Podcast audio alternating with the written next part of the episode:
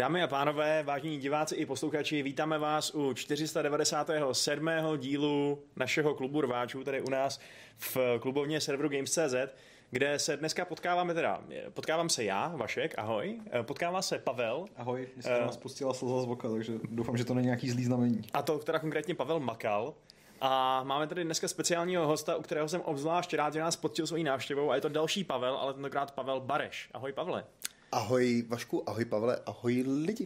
Ano, jsou to asi převážně fakt lidi, no. A uh, my jsme tady, si tady Pavla pozvali proto, že je to český, což jste možná už usoudili z toho, že mluví česky a má český jméno, spisovatel z sci-fi, což už lze usoudit eh, čistě z prvního dojmu obtížněji, ale je to v titulku toho videa, takže jste to možná už taky poznali. Uh, no a já, abych teda Pavla trošku představil, tak si vypučím asi jeho vlastní slova, eh, protože předpokládám, že to jsou tvoje vlastní slova. Aha. Eh, Pavel Bareš žije dostatečně blízko Praze, aby se mohl považovat za Pražáka, ale zároveň dostatečně daleko, aby po něm v příměstských autobusech chtěli kupon na první pásmo.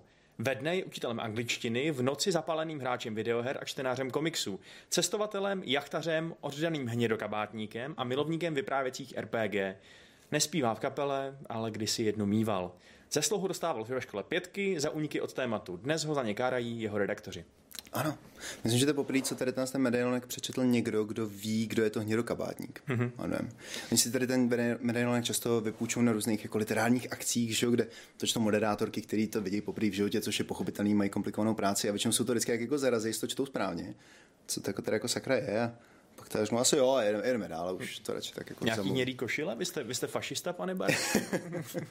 no, teda spíš vlastně jako SA, no to je jedno. Nebudeme se tady zabývat svým politickým přesvědčením, zatím, možná k tomu taky dojde. Uh, já teda tobě řeknu, že ty seš autor knížek, který naši diváci a posluchači možná znají. Napsal si eh, chronologický projekt Kronos, uh-huh. Kronovi děti a Metu. Je uh-huh. to mhm. tak? Je to tak. A zrovna Metu teda tady máme konkrétně na stole. Je to knížka, která vyšla letos. Já jsem ji čet, Pavel ještě ne, ale... Já ještě ne, ale vzhledem k tomu, že Vašek je velmi takový jako přesvědčivý člověk, tak nejenom, že mě navrtal do Crusader Kings 3, ale navrtal mě i do uh, tvé jako Aha. literární, do tvého literárního portfolia, takže... Dobře, dobře, ještě pár lidí a začnu ti platit za to. Super. No, pře- hele, já si myslím, že bys, že bys klidně mohl, no, protože to jsem... neměli říkat na kameru. To. Dneska jsem dával, to je fakt. Dneska jsem dával docela pozitivní recenze, no. je, to, je, to, je to hustá knížka, ale ještě než se k ní dostanu, tak já bych vlastně jenom tak jako řekl takovou, uh, takovým úvodem, že ty máš za sebou teda tři takovéhle knížky, seš už prostě docela známý, si myslím, v tom, minimálně v tom světě té české fantastiky a, a sci-fi a, a přitom ale nejseš úplně starý. Jsi docela poupátko v rozpuku, jsi mladší než my oba dva. No, ne dohromady, ale, no počkej, dohromady taky. Dohromady ale, taky, no. uh, ale jsi 94. jak, 94 jak, jak jsi to stihnul, kdy jsi začal psát? Uh... jak jsi k tomu dostal vůbec, k tomu spisovatelství? No, Um, sledují nás pravděpodobně především jako mladší lidi, že jo, proč tam teenageři a mladí dospělí a tak podobně. My jsme youtubeři, eh, takže samozřejmě cílovka 8 minus. Ne, ve skutečnosti myslím, že je tady někomu pod 30 v té kameře? Nejsem si jistý. Máme, máme, máme starší publikum, než bys možná čekal od, dobře, dobře. od herního serveru, ale tak povídej. Dobře, uh, uh, proč to říkáme? Protože většina mých, nebo moje první knížky, ty, který vlastně projekt Kronos, který vznikal na střední, vznikal primárně pod lavicí, jo? že to bylo přesně takový to ještě, když Uh, jsem si prostě otevřel sešit matiky ze zádu, že kdo potřebuje matiku, že jo? A psal jsem si tam tady jako ty úryvky, drafty a všechno. Takže vím, že mi na konci mýho maturitního ročníku moje třídní učitelka, která byla také moje učitelka češtiny, říkala, že kdybych se trošičku víc věnoval té škole, že bych teda nemusel mít 3-4 z maturity. Což je asi pravda, jenom nevím, jak je to přesně důležitý porovnání s tím, že jsem napsal svoji první knížku, teda, kterou mi následně vydali. Uh, ale nevím, jestli je to úplně dobrý poselství pro případný mladí, takže choďte do školy, to no, vlastně teď moc nemůžete skoro. Dobře. Dobře, uh, jsme se do toho zamotali. To se nám to komplikuje, to poselství, no, to je fakt. Malečko, ale ne, já jsem, já jsem vždycky chtěl psát. Uh, to bylo jako něco, co jsem Mamka má takovou krásnou historku, kterou si nepamatuju, protože mi v ní jsou tři roky a já si nepamatuju když mi bylo tři roky, ale řekla to moje maminka, moje maminka má vždycky pravdu. A ta říkala, že jsem za ní přišel s tím, že chci být spisovatelem, když mi byly tři roky, což bylo v době, kdy jsem ještě neuměl psát. Ale už tedy jsem jako měl čím srovnaný, tedy jako, že to je to, co chci dělat. Jak mě to napadlo, nevím, ale prý se to stalo, takže asi dobrý. Takže co já si pamatuju, tak jsem vždycky psal a myslím, že asi jako v čemkoliv jiném pointa, když chcete být v něčem dobrý, tak to musíte dělat hodně blbě, hodně dlouho, dokud to najednou nezačne být dobrý. A ono to asi teda zázrakem začalo být dobrý někdy v těch asi 23 zhruba. Mm-hmm. A od té doby to nějak jde, no. Mám hodnýho redaktora, chci to vydávat dál, díky bohu za to. Nějakým způsobem jsem se zaháčkoval u hosta, což teďka nevím, jak se přesně stalo, ale je to super. A, a tak to jde. Ten Kronos, já jsem to nečet, uh, ani jednu z těch dvou knížek teda, ale to, co jsem z toho vyresearchoval, tak to je v podstatě takový jako tradičnější sci-fi, že jo? Který se odehrává prostě uh, někde na nějakým tebou vytvořeným světě, v tebou mm. vytvořené společnosti. Jo. Uh, série Kronos, kterou bych už měl vážně dokončit, za dva týdny odezdávám třetí díl teda, uh, mm. tak uh, poslední, poslední třetí, tak um, to je tradičnější sci-fi třeba oproti Metě, rozhodně mm. V rámci českých, my to máme v Čechách je takový uh, specifický s tou fantasy scénou, protože hodně velká část uh, fantastický a sci-fi literatury u nás je tvořena vlastně takovou hodně starou školou, což jsou autoři jako Bill Neff, který ještě pořád teda píše, ale uh, jako dřív byl ještě vlastně úplným srdcem téhle uh, skupiny, jako byly třeba nevím, Procházka, jako uh, Červenák například, jo. A to byla všechno taková vlastně ta česká fantazie hlásící se k odkazu těch velkých klasik. Jo? To byli lidi, kteří vyrůstali na Barbarovi Konanovi, na Tolkienovi a tak podobně. A Uh, u tady z toho vlastně jako tvrdýho jádra, u tady té staré školy hodně vlastně cítit ten odkaz. Uh, pro Češ myslím, že to je vlastně asi většina české fantastiky, která se u nás vydává a většina fantazy nakladatelství, které u nás vydávají, tak se točí vlastně v těch, těch, těch tématech. Kronos je klasičtější v tom, že je to fakticky scifárna, je to zároveň postapo, zároveň dystopie. Já moc nemám rád žánry, tak já tak si píšu jakoby co chci a moc se nezajímám o to, kam to dají, do jaký poličky v knihkupectví. A Uh, takže jo, je to, je to klasičtější, každopádně je to scifárna o žijících městech a o lidech, kteří jsou schopní ty města ovládat a komunikovat s nima. A výsledkem toho je takový žánrový mix, trochu superhrdinský thriller, trošku špionážní thriller, trošku postapo, trošku dystopie, tak jako spousta různých věcí. Mm-hmm. Naopak, naproti tomu ta meta se přesně je, je velmi rozli, um, jako rozdílná v tom, že se odehrává vlastně v Praze, že jo? respektive mm-hmm. i v dalších částech České republiky. A je to teda prostředí, který je v podstatě úplně stejný jako to naše, Mm-hmm. S tím drobným rozdílem, že se v něm vyskytují meta lidi, od toho ten název, což jsou takový superhrdinové. Až na to, že to nejsou superhrdinové typu Avengers, kteří by ty svoje schopnosti používali k dobru a uh, k tomu, aby opravdu byli hrdinové, ale jsou to spíš hvězdy Instagramu, hmm. případně lovená zvěř uh, na okraji společnosti. Když to teda, když jsou ty schopnosti nebezpečný nebo tak, že A musím říct, že teda je docela zajímavý pro člověka, který stejně jako ty vystudoval fakultu sociálních věd, že velká část té knihy se fakt odehrává na té škole, kam jsem chodil a člověk poznává doslova ty, ty místa, kde ta, kde ta hrdinka chodí a jako trošku možná i lidi, se kterými se potkává, když se bavíme o tom profesorském sboru, přejmenovaným teda.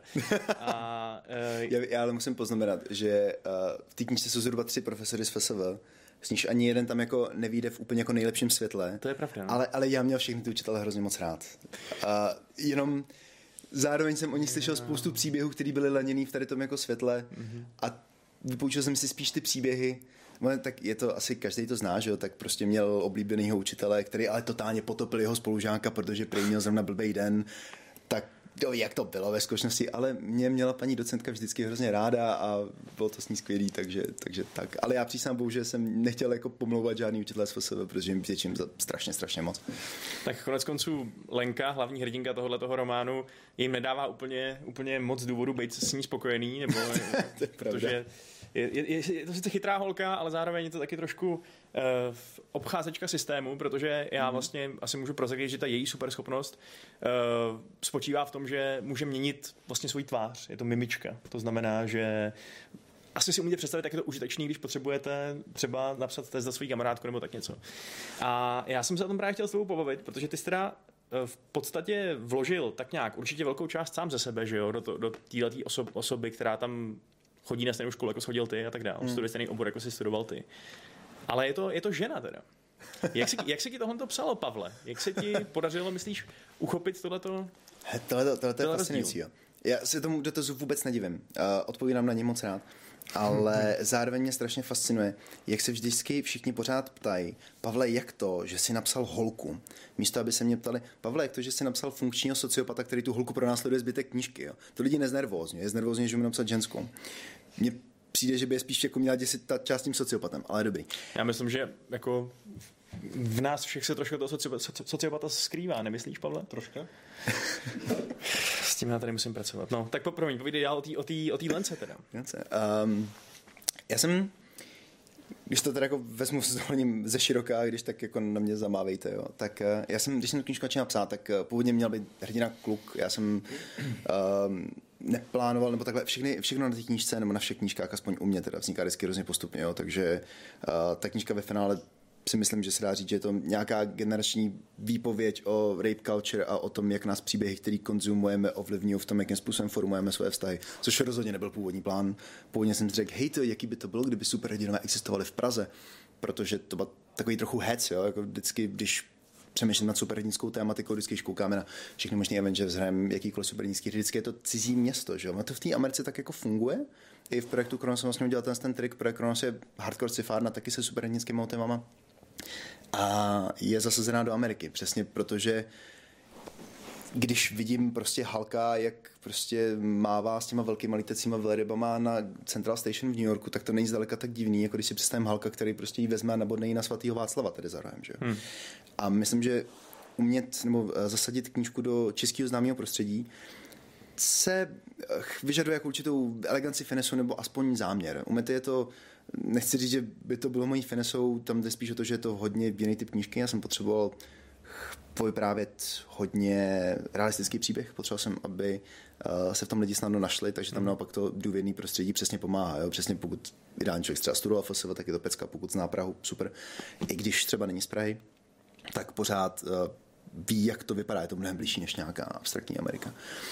A pane že teď jsem ztratil niť, ale chtěl jsem se k něčemu dostat. Ale jasně, původně totiž vůbec teda nešlo o ten velký záměr jako s uh, nějakou uh, feministickou esejí, za jakou tu knížku občas slyším, že ji lidi, uh, že ji lidi označují. Ale prostě jsem si říkal, OK, tak dáme super do českého prostředí, co z toho bude. A spíš mi potom došlo, že když teda napíšu kluka, aniž bych věděl, jakou by měl mít schopnost, prostě kluk s nějakým super schopnostma, tak napíšu nejspíš zase něco jako v projektu Kronos, že tam takový, taková postava je. A já jsem třeba například v prvním projektu Kronos nejsou ženský postavy. A ve druhý, naopak jsem se snažil co nejvíc dohnat, dal jsem jich tam víc, ani ne tak, protože bych měl třeba dojem, že by tam být museli, nebo že bych plnil nějaký kvóty. Spíš jsem věděl, že to protože já to neumím. A to mě prudilo hrozně. Tak jsem řekl, OK, co kdybych to hecnul, co bych zkusil napsat ženskou postavu, co bych ji napsal v ich formě a co kdybych udělal všechno pro to, aby ta holčičí postava mohla být uvěřitelná, realistická, opravdová a zároveň si tím na sebe ušel takový byt, že pokud to někde praskne, tak to bude hrozně poznat. Protože v Airformě se vám schová mnohem víc uh, stylistických detailů. Když budu popisovat, když o ní budu mluvit jako ona, tak uh, se můžu vyhnout víc věcem, můžu uh, schovat to, že pořádně nevím, jak ta holka vlastně přemýšlí. Můžu to nějak jako zakamuflovat. V formě je to zase ještě o něco těžší. Do té lenky vidíš, vidí ten čtenář strašně moc fakt jako Děkuji, to jsem, totálně do ní nahlíží a jako mě teda z pozice člověka, co není holka, přišlo, že je to teda naprosto totálně uvěřitelná postava, ačkoliv je teda v podstatě, že je vlastně hrozně pochopitelná navzdory tomu, že má schopnost, která jí život činí trošku nepochopitelným. Že? Ale mě, mě zaujalo, co jsi říkal uh, o tom svém tvůrčím procesu, že teda na začátku byla nějaká hrubá idea, kterou hmm. si následně posunul třeba směrem, který si úplně nečekal. Protože ty jsi říkal, že nějaký lidi si mysleli, že to je feministická esej. Já bych eh, to možná jako doplnil, že to podle mě je feministická esej, Aha. ale zároveň je to úplně totálně čtivý thriller, napínavý román, kde obratíte každou stránku, protože vás strašně zajímá, co se stane potom. A mě by strašně zajímalo, jak si dosáhl, jakoby v podstatě, jak, dosáh, jak dosáhneš té struktury, kterou ta knížka má, což je taková zvláštní struktura misdirekce mi přijde. Jo? Že ty nám třeba řekneš na jedné stránce nějakou informaci, Lenka se baví se svým mámou a řekne jí, že její zkouška dopadla za dva a my, my to bereme jako danou informaci, jo, bylo, bylo to za dva a později si dozvíme, v další scéně, že to byla lež, nebo že jsme na to nahlíželi špatným způsobem a že to je vlastně že to všechno trošku jinak. A tohle v té knižce se stává pořád, že neustále... Princip nespolehlivého vypravěče. No. je, to, je to strašně zábavná věc tady to. Je to, je to jako jak, jak, to, jak to dosáhneš? To, to, to, asi jako to nemůžeš psát lineárně, ne? Asi prostě potřebuješ mít nejdřív nějakou strukturu a pak tam doplňovat, nebo... Určitě. Um, na tady to se vždycky říká taková hrozně otřepaná jako historka nebo takový model, že existují uh, spisovatelé zahradníci a spisovatelé architekti. Jo? A ty architekti se nejdřív jako všechno napíšou, dělají si osnovy prostě a potom jako teda doplňují ty detaily a ty zahradníci prostě začnou psát a uvidí, co z toho bude. Mm-hmm. Uh, Stephen King třeba, který ho nemám načtenýho tak, jak bych asi měl teda, ale o tom se třeba říká, že je klasický zahradník, jo? že on o svých knížkách často říká, že prostě ho napadlo, co kdyby ten pes prostě, který byl fakt docela mazel, dostal steklinu a potom prostě povraždil půlku města, že? A uvidí se. A proto se třeba říká, že, a opět nemůžu úplně jako moc soudit, ale že třeba Kingovky mají docela napitel konce, protože hmm. jako někam to dojde. To chtěl jako zmínit, no, že u Kinga je tohle jako velmi, velmi častý problém. Že Já vidím, prostě že neumí... reálně jenom mizery, která byla taková jako OK, měla výborný průběh a ten konec byl takový, hmm. no, jak to skončilo, no. Nevím, jestli nějaký knížky to jako fakt vidět. Ale specificky, když si teďka vybavím, tak třeba to, jako mm-hmm. It, má, je, to je tisícistránková knížka, která je jako neuvěřitelně napínavá, skvěle napsaná a ten konec, i když jako dává smysl, tak je vlastně strašně antiklimatický, jakože hmm. není, Jasně. nedostaneš tam prostě to, co bys asi si přál. Takže... Po tisíci stránkách by člověk čekal, že něco dostane, že? To. no, takže, takže tak já jsem vždycky se jako řadil spíš na těm architektům, s tím, že většinou um, Meta, u, té mety je takový náročnější, meta je ve všem strašně specifická, protože to pro mě bylo něco hodně jiného. Uh, já ji nepsal, def, já ji napsal de facto, protože jsem si potřeboval odpočinout od uh, toho projektu Kronos, což je série, která se dvěma dílama má asi 13, 1300 stránek, což je hodně. Musíte celou tu vydržet v, jako v jednotném stylu a pak prostě už, už jsem, je to takový to, když, eh, já nevím, vejde postava do dveří a vy musíte zase stejným způsobem nebo podobným způsobem, víte, že vyplýtváte tolik a tolik řádků na jako introdukci toho, že někdo vešel do dveří a říkáte si, co kdybych to mohl napsat jako jenom tak? A proto meta je psaná přesně jako jenom tak, absolutně jako vlastně hrozně čeře, že, že ta Lenka opravdu vypráví tomu čtenáři, takže kdykoliv jsem přemýšlel, jak to popíšu, tak jsem řekl, no, jak bych to člověku řekl a napsal jsem to takhle. Jasně, ta kniha je zároveň plná anglicismů, třeba z prostých slov, hovorových vyjádření a tak dál. To tak hrozně pomáhá.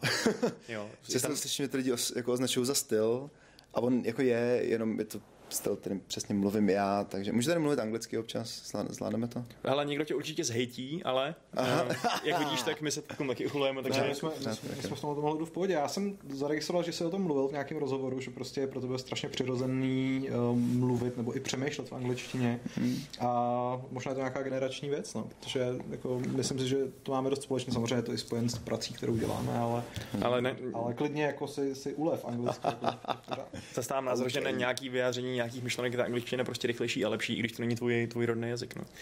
Ale hele, když teda ty tvoříš teda dejme tomu architektonicky nějaký ten svůj román, což uh, prostě třeba u té mety je to podle mě znatelný i na těch časových skocích nebo různých hmm. časových rovinách to vyprávění.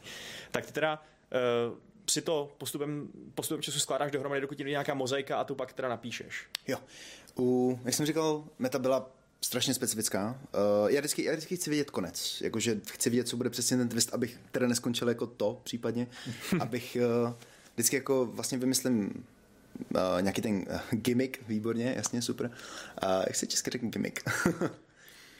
nějaký ten, no, hook, taky ještě případně, no jasně, dobrý, super. Asi všichni víme, co myslíš, no, je to A něco, něco jako to, co by teda čtenáře na to mělo chytnout, jako něco mělo bavit a potom to, co chci, aby na konci cítil. Ten zvrat, který mu chci uh, mm-hmm. překvapit, nebo tu emoci, kterou v něm chci jako zanechat. A ve chvíli teprve, kdy mám konec, tak ráně vymýšlím zbytek. A u Mety to ještě bylo takový komplikovanější v tom, eh, že hlavní téma Mety je sexuální násilí v různých podobách. A teď nechci, aby to vyznělo jako, že si strašně myslím o sobě, ale v nějakém bodě mi došlo, že pokud napíšu knížku o něčem takovém, tak je teoreticky možný, že někdo tu knížku vezme a použije ji jako takový určitý návod na život. Což neříkám, že by se mělo dít, ale když třeba Teď zrovna dneska, dneska ráno jsem zahlídnul nějaký post o Netflixových filmech Kissing Booth, který jsem neviděl. Je to jako očividně prostě nějaká teenagerská komedie pro prostě asi mladý náctiletý holky. Hmm.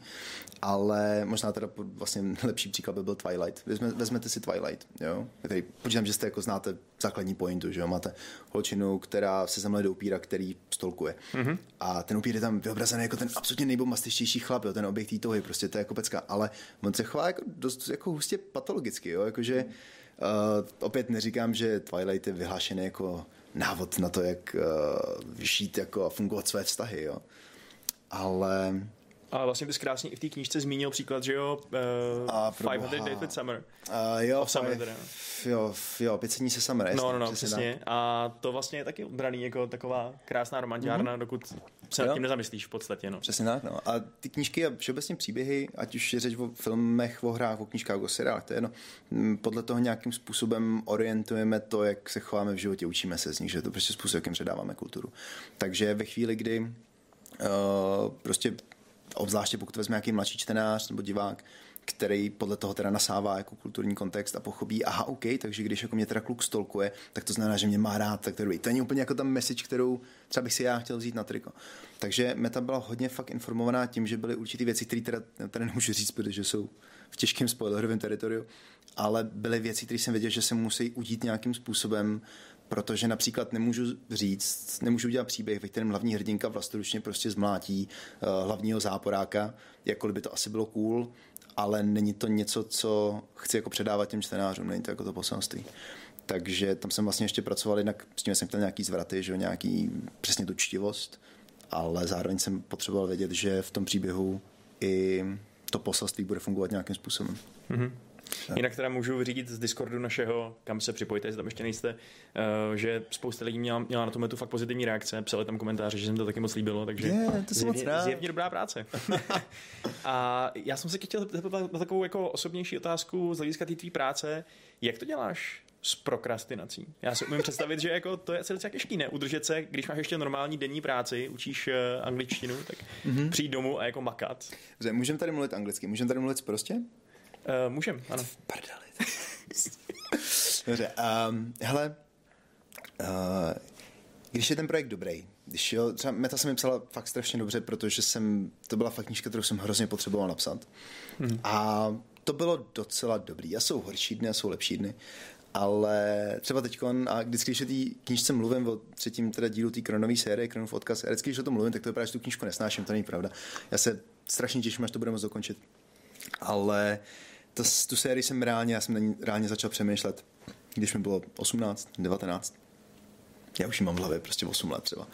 A je tam jako jasná ta únava materiálu. Takže já teď v tu chvíli třeba přesně mám jako vím, co musím dodělat, jaký kapitoly musím dopsat, přesně vím, jak to má být udělaný, mám všude ty poznámky, ale přesně když to potom píšu, tak teď to jako robotický psaní, alt tab, čekneme ten Facebook, jsem furt nic divný, to koukal jsem se před pěti vteřinama, tě. tak jdeme zpátky, hele, něco zabrnilo, kalendář. A tak si ten Instagram, že jo, přece. Je to mor. Je to fakt, je to strašně náročný.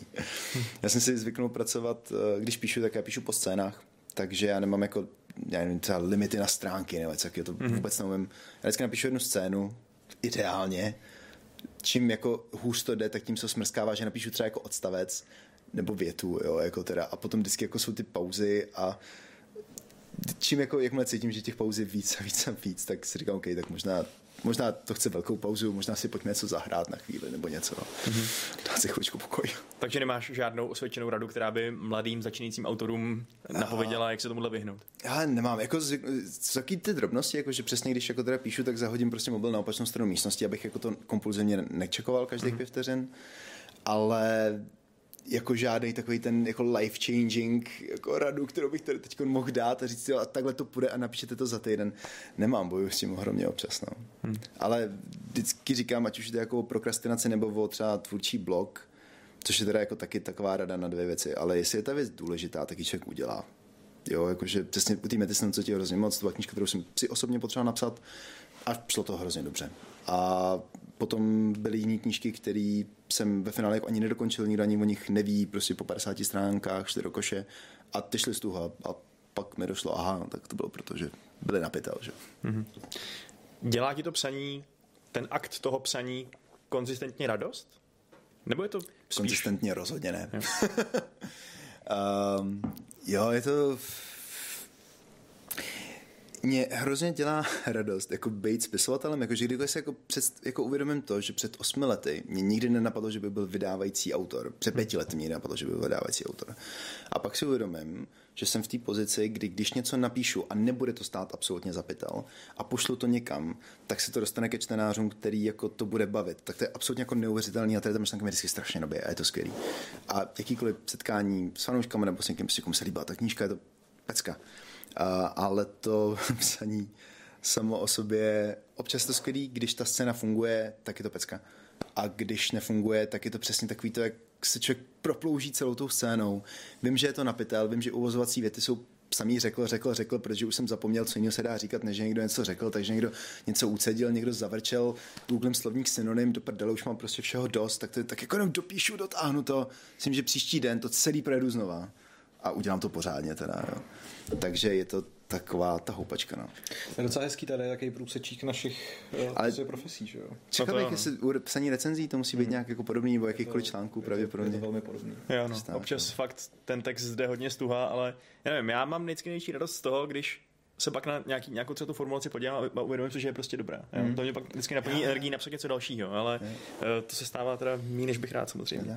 Jsou... A je vlastně strašně zvláštní, že kolikrát se ti píšou dobře věci, o kterých bys to vůbec nečekal a naopak takový ty tituly, který by se vlastně měly psát sami, protože to je já nevím, nejočekávanější hra roku, tak se to vleče a je to strašný, protože cítíš, že tam vlastně musíš napsat všechno Hmm. A je ten tlak na to, abys to ten... napsal fakt skvěle, že jo? No. Jako, teď tady... a, o to, a o to horší to prostě potom je, no. Teď mě, tak, teď mě tady čeká Baldur's Gate 3 a jako trošku se toho vlastně bojím, protože bych hrozně rád, aby z toho vylezl opravdu hodně dobrý text, hmm. protože to, je to... bych nešel. No, ale, uh, ale jo, je to, je to složitý, no. Mimochodem, to je zajímavé, že ty jsi zmínil vlastně to, že v tom, v té české literatuře se hodně používají takový ty výrazy, jako přesně ucedil, uh, jako vzkřikl a podobný metkoviny z Harryho Pottera. A, ale třeba v angličtině to tak vůbec není, že jo? Tam je úplně legitimní pou, neustále používat sed. A... to, je, to je třeba strašně zajímavý tady to. Uh, teďkon jsem si poprvé zkoušel psát v angličtině. Uh, mm-hmm. Ani ne tak, protože bych si myslel, že bych to jako měl být vložně dobrý nebo něco, ale um, s kamarádama hrajeme jednou za měsíc uh, vyprávěcí RPG City of Mist, který je tady extrémně neznámý, takže v Čechách jako reálně já nevím, pane bože, jestli to někdo v Čechách zná, mám že to musí být ode mě, jo, nebo jako absolutní náhodou. A protože o tom nikdy nezmlknu. Moc omlouvám teď. Nějakou taky budu. Promuj si, úplně v pohodě. Ale um, je to jako hra, která nás hrozně nadchla, má jako hrozně jako tu pěknou, že to indie hra, tak to má tu jako semknutou uh, komunitu která není jako třeba u D&D, že tak D&D zná každý, hraje každý, tam je to vždycky ohromně jako nafoukují, to ohromný. Tady reálně prostě na facebookové stránce máte, já nevím, prostě pár tisícovek lidí a já třeba stovku, který jako opravdu postují něco. A my jsme se rozhodli, protože nás ta hrozně baví a protože ten systém má schopnost vytvářet strašně dobrý příběhy, který většinou jako nejsou ani tak o tom, jo, šli jsme do jeskyně a vykosili jsme to a nahrábali jsme si zlato, kámo, jo. Ale jsou to fakt jako ostrý věci, který se nám strašně příběhově líbí, tak jsme říkali, že to teda budeme dělat jako psaný outputy. A protože se mi nechtěl dělat v češtině, protože reálně mám dojem, že nemám kolem sebe lidi, kteří by to opravdu jako zajímal, nebo jich je fakt hrozně tak eh, vlastně ty příběhy z té hry přepisuju napůl jako příběhy, napůl jako takový jako game log, kdy prostě se fakt do toho vstupuje, jak ty lidi hážou koskou, co si vlastně říkají hráči oproti tomu, co si říkají postavy. Tak tady to píšu v angličtině. A přesně s těma ovozovacími větama je ten největší problém. Když si přesně jako takhle, jako říkám, to, to bych nějakou chtělo, v češtině bych tam totálně dal. Ale vůbec mě to jako nenapadá, pak teda začnu googlit synonyma a tím, že oni fakt toho nemají jako hmm. moc, tyjo. Je to, hmm. jako úplně, úplně, úplně jiná věc. No. To je zajímavé, že vlastně podobným způsobem jako nějaký output nebo minimálně to bylo inspirovaný tím, tím hraním toho, toho uh, stolního RPGčka nebo vyprávěcího. Vznikla i ta malaská kniha padlých, kterou tady máme docela rádi uh, Aha, s Alešem. A, tak kdo ví, no, třeba to bude jednou taky desetirománová série, kterou budou fanaticky číst, fanaticky číst nějaký nerdi. Jo, já se tím musím spíš tak jako snažím blísat jako tvůrcům té hry, aby mě nechali pro ně jednou psát jako ty jako hry, herní materiály. Jo. Hezky, hezky. to funguje možná. takový ten long play, víš co, nebo jako, víš co, dlouhodobý plán, který se ti za deset let pak konečně vydaří. Přesně tak. Už to lajkoval, už to, oh, yes, dobrý. je tam. Když už se bavíme o tom, o tom jakoby nějakým dosahu tvých knížek, tak jak to vypadá s nějakýma překladama třeba do, do angličtiny, nebo tak je to, je to něco, co hmm. bys chtěl udělat? Nebo? Jo, s překladama celkově z české literatury je to hrozně náročný. A myslím, že by se hodil teda o tom mluvit s někým tak jako zasvěcenějším, takže jako řeknu, co si myslím, co jsem tak jako pochytal ale určitě se najdou lidi, kteří o tom vědí víc. Ale myslím, že jsem někdy slyšel, že se většinou z češtiny překládá spíš do němčiny. Mm-hmm. Protože německý trh se používá jako takový, taková uh, Petriho miska na to, jestli jako ta knížka má šanci uspět ve větší konkurenci. A teprve potom se to překládá do jiných jazyků. Mm-hmm. Uh, pokud jde o mě, tak uh, myslím, že tam určitě žádný takový ambice teď nejsou.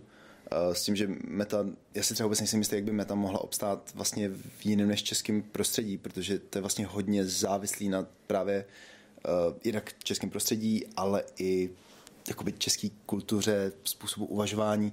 Možná by to fungovalo, kdyby to bylo fang, fang, jako v angličtině, ale nevím, nevím si to představit, jak by to čet někdo, kdo jako nežije v Praze a není Čech. Hmm. Myslím, že třeba Japonci by to úplně milovali. Já bych přesně oponoval tímhle tím způsobem, no, že mi přijde, že tyhle ty vhledy do nějaký jiný kultury tím, že se do ní takhle jako nekompromisně ponoříš skrz hmm. takovýhle text, jsou vlastně docela jako docela...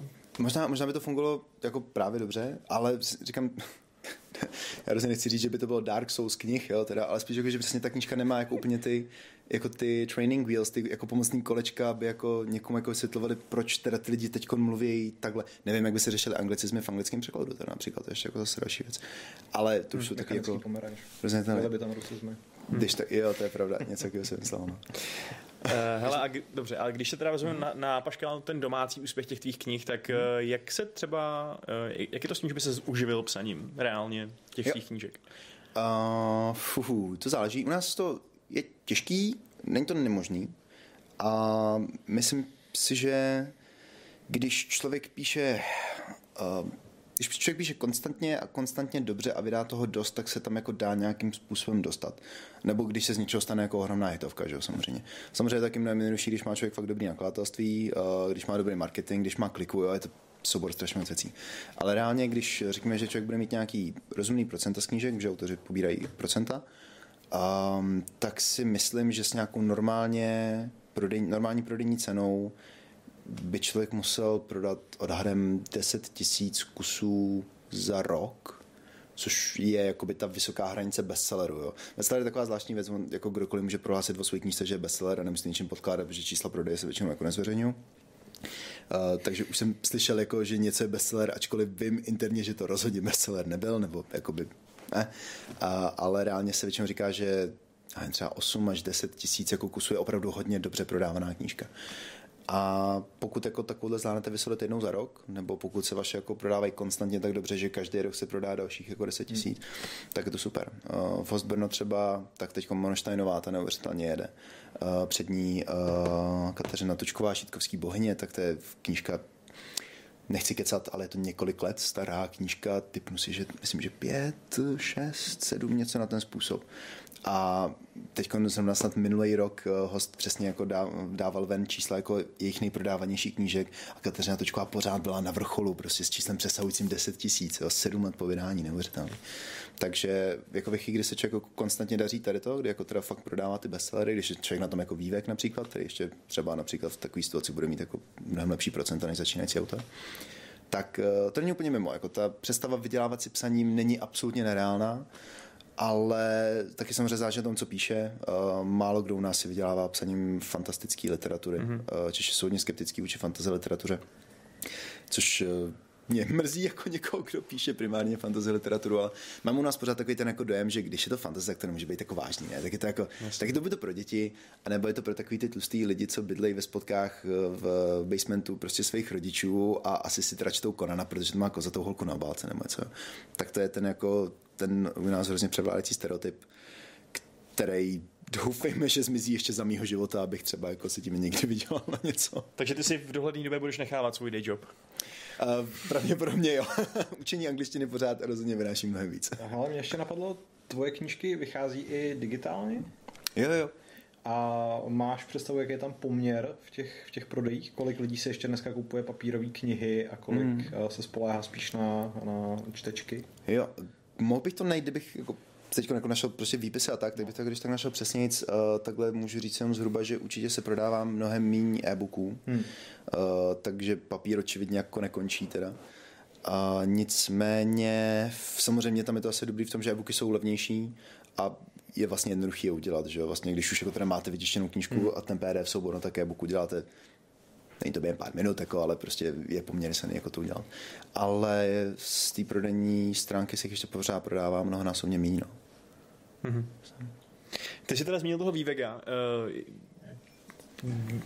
ty by se dal asi označit za něco jako vycházející nebo už zářící hvězdu té české fantastiky. Eh, je to tak, že by teda ty jsi mohl jet na nějakou spisovatelskou konferenci nebo co já vím, aby tam jako jméno, nebo, nebo jako i, i, i interně v tom spisovatelském cechu nejsi zase tak braný jako tyhle ty nějaký... to je zabavného, strašně záleží na tom, koho se ptáte. A já se o to snažím si držet jako, jako odstup. Uh, ale český rybníček je poměrně malý a jakmile mm-hmm. to začnete ještě rozřazovat jako na žánry, tak je extrémně malý.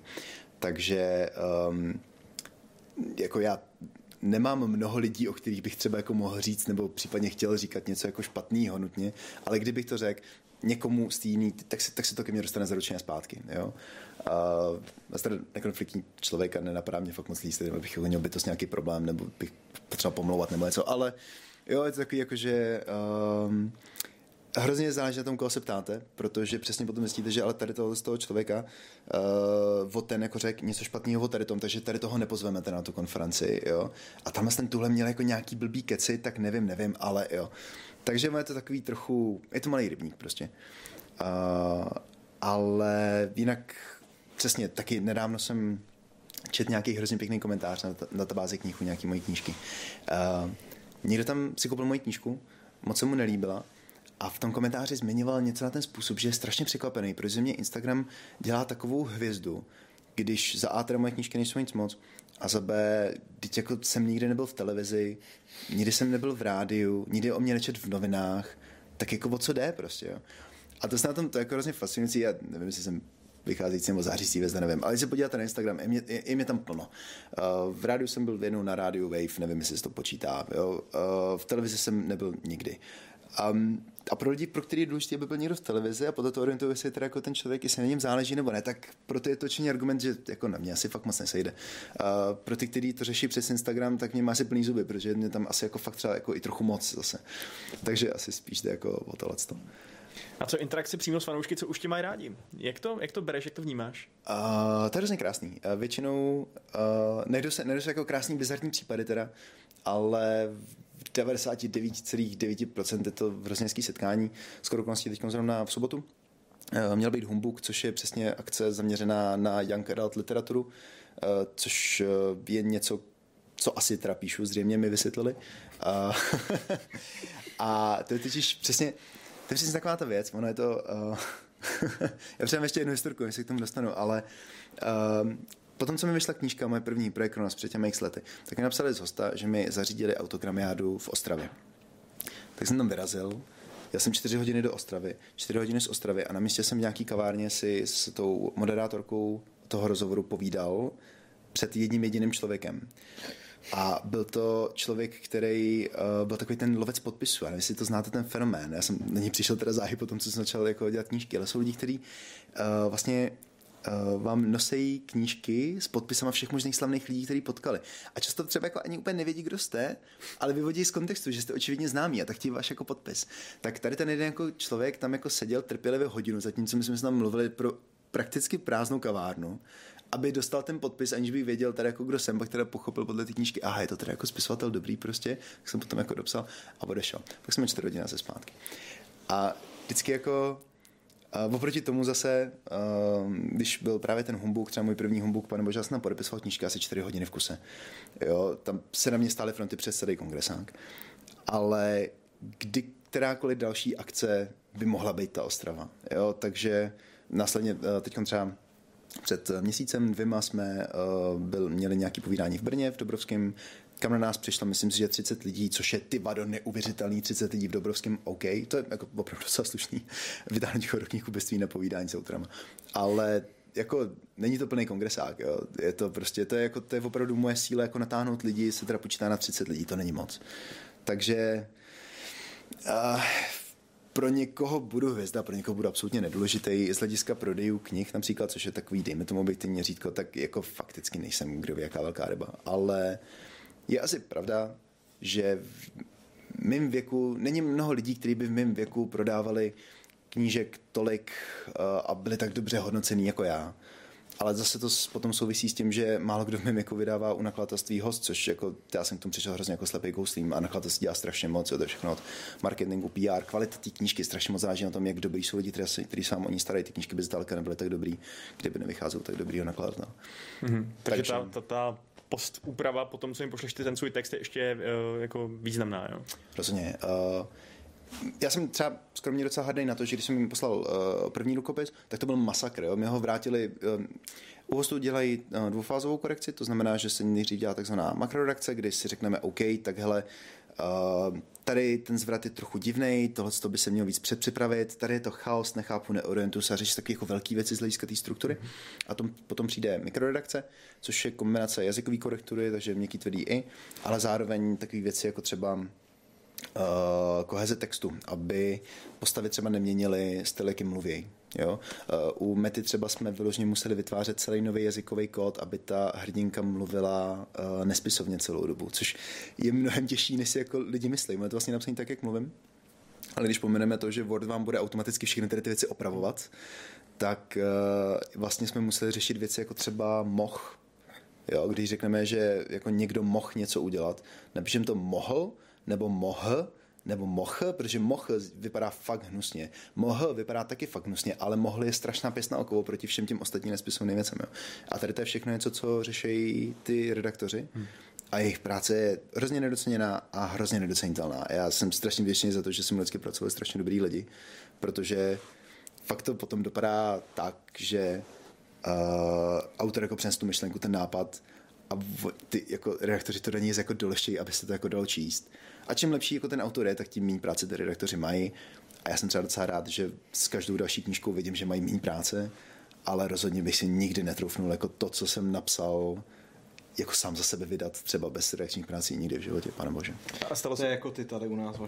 jsi, jsi hrdina, kterého si nezasloužíme, ale hrdina, no. kterého máme. Já mám bohužel až moc práce s tebou, Pavle, no. Ale uh, to bylo harš, promiň. Ale ani to nebyla pravda navíc. Ale hele, moje otázka je ta, jestli při té makro redakční úpravě právě, jestli jste měli třeba nějaký jako konflikty, jo? Že, že to tak viděli výrazně jinak, že oni ti řekli, tohle nedává smysl, a ty jsi říkal, to dává smysl. Jo, jasně. Uh, hrozně jsem se toho bál. Hrozně jsem se hlavně také bál, že ty, jako, jaký třeba podmínky to budou. Jo? Třeba přesně jak jsem říkal v prvním projektu Kronos, uh, tam uh, skoro nebyly ženské postavy. A přesně jsem si říkal, jak znám všechny ty příběhy z Hollywoodu, že jo, prostě já, pane bože, nenutí nějaký kvóty, prostě nebo A vůbec nic takového nedošlo. Uh, myslím, že když má člověk jako špatného redaktora, nebo třeba redaktora, který jako je zvyklý na nějaký svůj mustr, podle kterého to tlačí, tak na takovýhle věci může docházet. Zároveň eh, co jsem si tak jako zjistil, tak myslím, že dobrý redaktor to dělá tak, že přesně pochopí, co autor chtěl říct a následně mu vysvětlí, jak to má říct, aby to bylo pochopitelné. Protože hmm. autoru se to jako nevždycky podaří. A já jsem na to měl naštěstí hroznou kliku.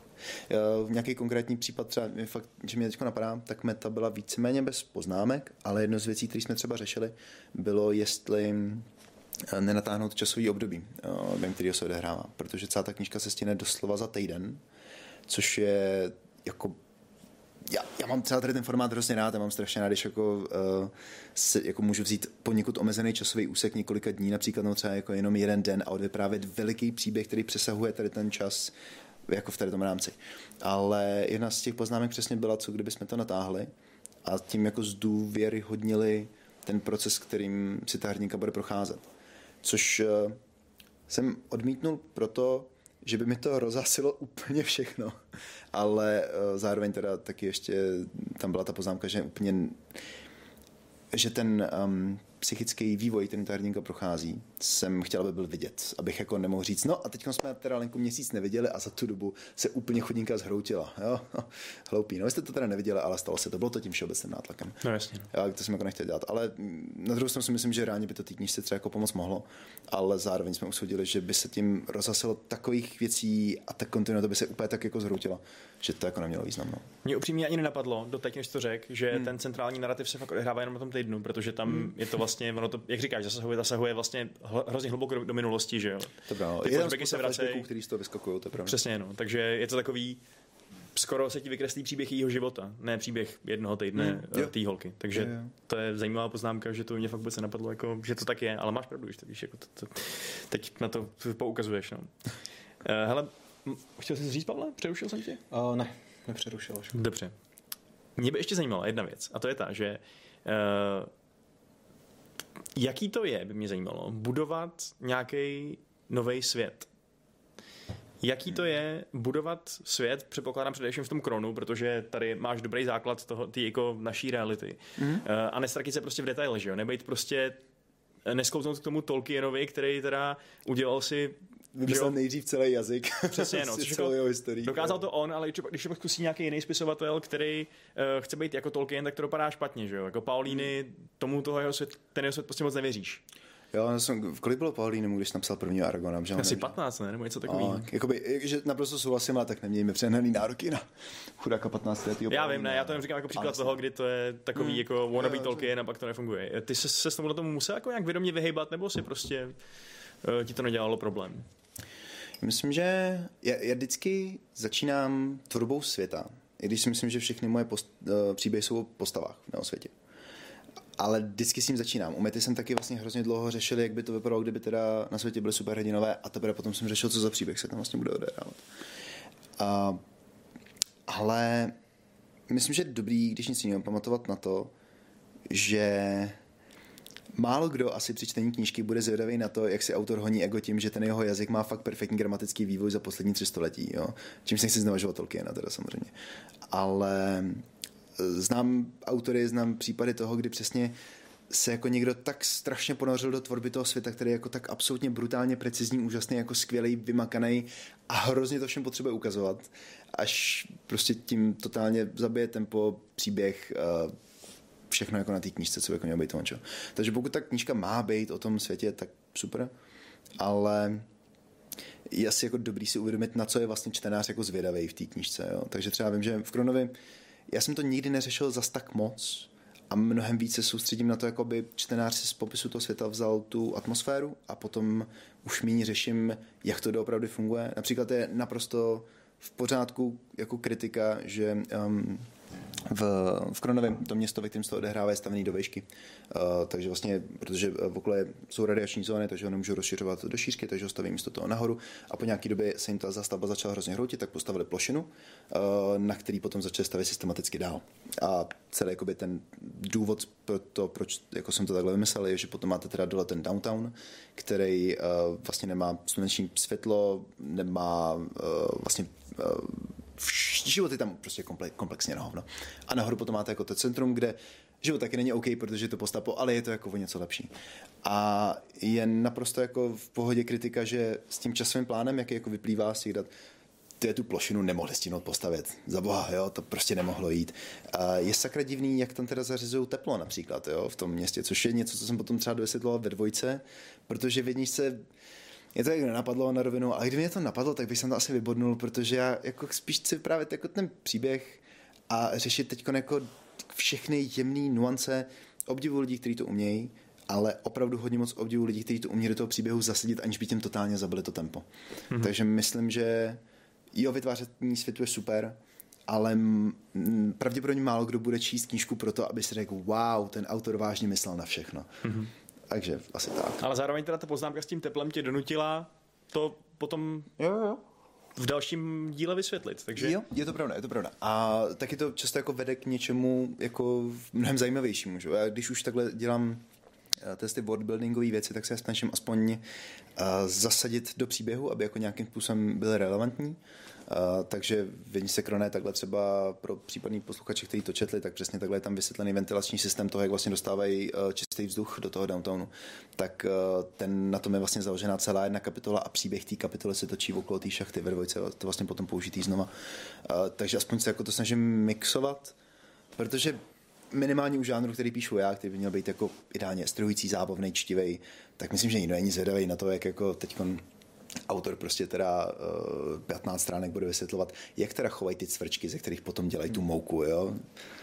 Uh, já musím říct, že v tomhle ohledu strašně oceňuju, když má čtenář dost jako prostoru na to, aby si tyhle ty věci ideálně domyslel sám. Teď nedávno jsem čet znova po letech Pikniku cesty.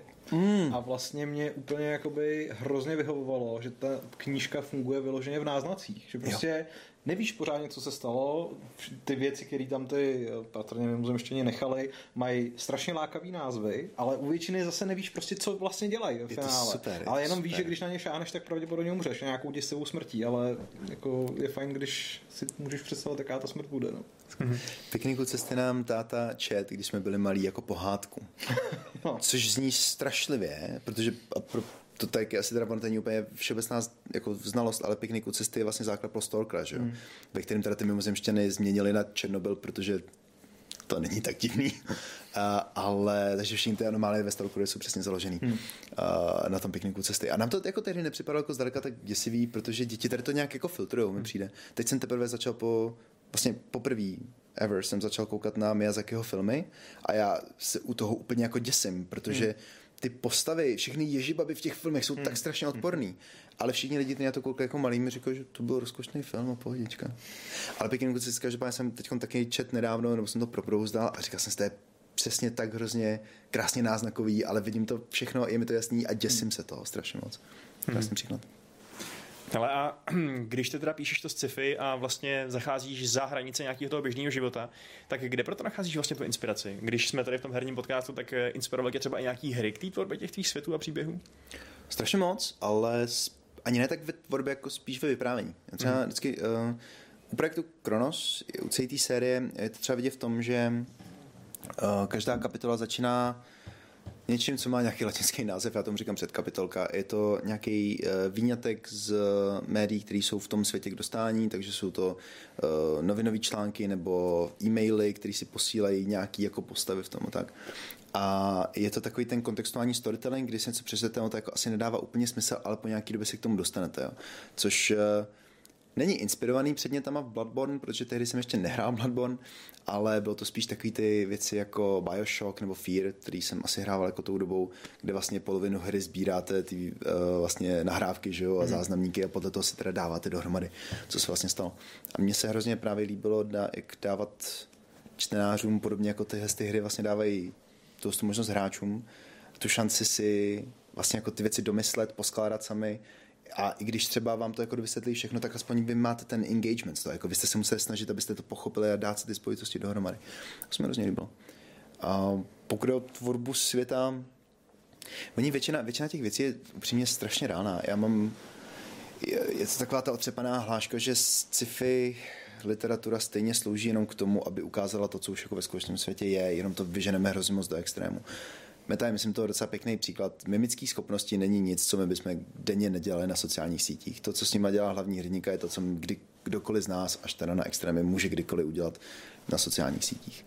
A pokud jde o záporáka, tak nebudu zmínit jakkoliv spoilerů, ale platí o něm úplně to samý. A v Projekt je v tady tom taky jako dost podobný. Samozřejmě se to teda odehrává ve městě, který je jako stavený do vejšky a není tam slunce a hlavní hrdina dokáže si vůle jako přestavovat ulice což je spíš jako takový jako teda gimmick, opět jsme u toho slovíčka, ale myslím, že to také ve finále spíš nějaký jako výraz prožívání toho, jaký to je žít ve velkom městě, protože to hodně bylo inspirovaný. Já jsem se vlastně, já jsem, nejsem z Prahy přímo, já tady jenom studuju, ale bydlím za Prahou a mám Prahu strašně rád, je to, takže pro mě jako je to, pro mě to jako vážně velké město, ještě jsem to jako neob, ne, neokoukal pořád. A všechny ty zážitky jako z nočního města, tak jsou tam nějakým způsobem přelitý, ale přesto sci-fi se to jenom tak jako amplifikuje, aby to jako fakt vypadalo.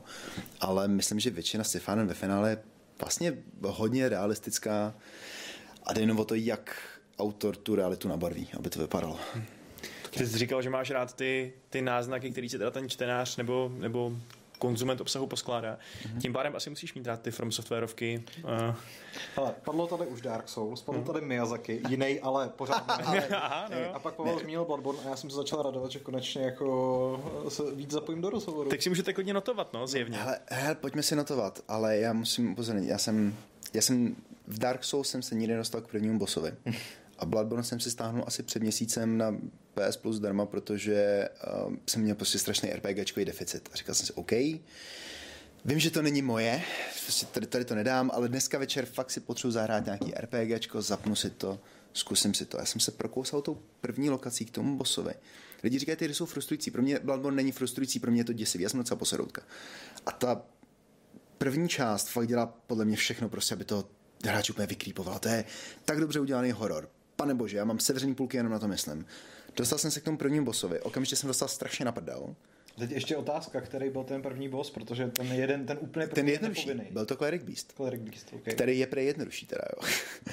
A Uh, dostal jsem se k němu nadrostnout na první pokus. Na to jsem hmm. byl upřímně jako docela hrdý, jako ani jedna smrt, ale fakt teda jako sevřený půlky a srdce mi bušilo úplně strašně. Umřel jsem a říkám si, OK, tady to fakt nemám jako zapotřebí, ale ještě hoďka, než půjdu spát a dám si to znova. A já jsem předtím už jako slyšel o takové ty věci, jako o hráčích, který, kterým Dark Souls a From Softwareovky pomohly jako se třeba poprat s depresí nebo s takovými věcmi. A já si říkám, to je blbost sakra, ty, ty hry deprese způsobujou. A teď procházím ten level znova a najednou se nebojím. Protože už to znám, protože ty nepřátelé jsou pořád všude hmm. stejně a já už aspoň trochu znám ty pohyby a tuším a vím.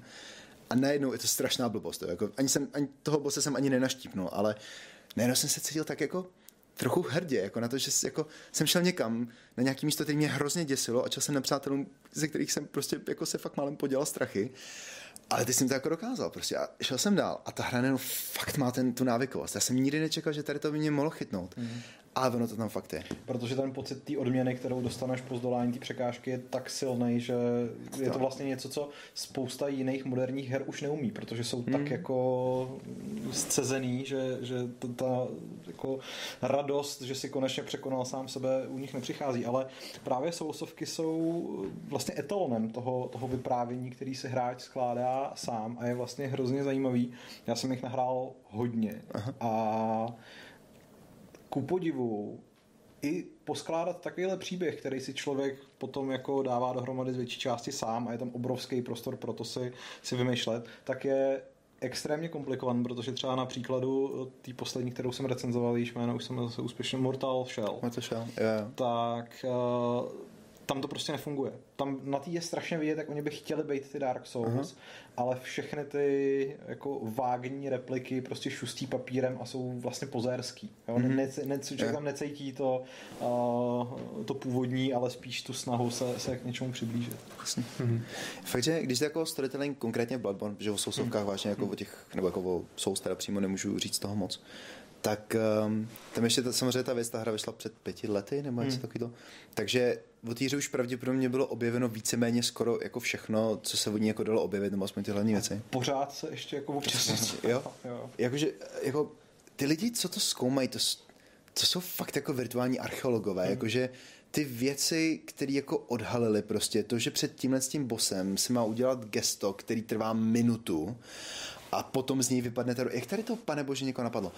Každopádně um, uh, je fakt, že třeba na mě Bloodborne je asi fakt moc příliš kryptický. Jakože um, přesně si pamatuju, pět let stará hra, pane bože, můžeme trochu spoilerovat, jo, když jsem se dostal do Bergenwerf, hmm. uh, bo věděl jsem už jako dopředu, co to je, že mám hmm. docela prolezlou vikinu, přiněla to hru znám vlastně spíš z vikiny, příběh znám spíš z vikiny. A OK, dobrý, vlítnul jsem tam, byli tam nějaký muší lidi s tím příšeným frenzy útokem, pane bože, to by člověk blil. Toho lovce jsem teda konečně vyndal, dobrý, vyběhnu na balkon, tam je nějaký stařík se zalepenými očima, co z něj rostou houby, udělal, h, já skočím do jezera, tam nějaký pouk, toho jsem zabil a nejenom všude lezou potvory po kostách a já nemám nejmenší tušení, co se děje. A respektive měl jsem tušení, protože jsem jako to znal všechno z té. A ten příběh, když jako ho čtu, když ho takhle jako skládám, nebo když tu ten Pale Blood Hunt, myslím, že což nějaká ta kupe. Ano, obrovská esej, prostě, která, kterou doporučuji všem, aby si přečetli, protože pak budou mít aspoň jako vlastně. nějaký ucelenější pohled na to, jaký je příběh Bloodborne. Tak reálně, já jsem vlastně nejdřív přečet tak polovinu Pale Blood Huntu a mm. pak jsem to pořád mm. prohrát. A díky tomu mi to jako, jako baví, ale neumím si představit, kdyby byl v té první generaci těch hráčů já bych chtěl, abych to nedal. A tam potom ještě jako samozřejmě přichází ta druhá, jako ten druhý level té archeologie, mm. kdy se postupně začíná zjišťovat, že spousta věcí se ztratila v překladu z japonštiny do angličtiny, nebo jsou přeloženy špatně. Takže prostě jo, to jsem ty, ty, ty, lidi, kteří jako chtěli uh, nějakým způsobem skutečně odhalit ten, ten příběh, tak museli jako... Jít japonský verze, ideálně vět japonsky. No a teda jinak z toho, co jsem tak pochytil, tak ty máš teda rád i ty, nebo možná primárně ty ukecanější hry, ty RPGčka, které jsou plný dialogů a možností a tak dále. Záleží na tom, jak jsou psaný.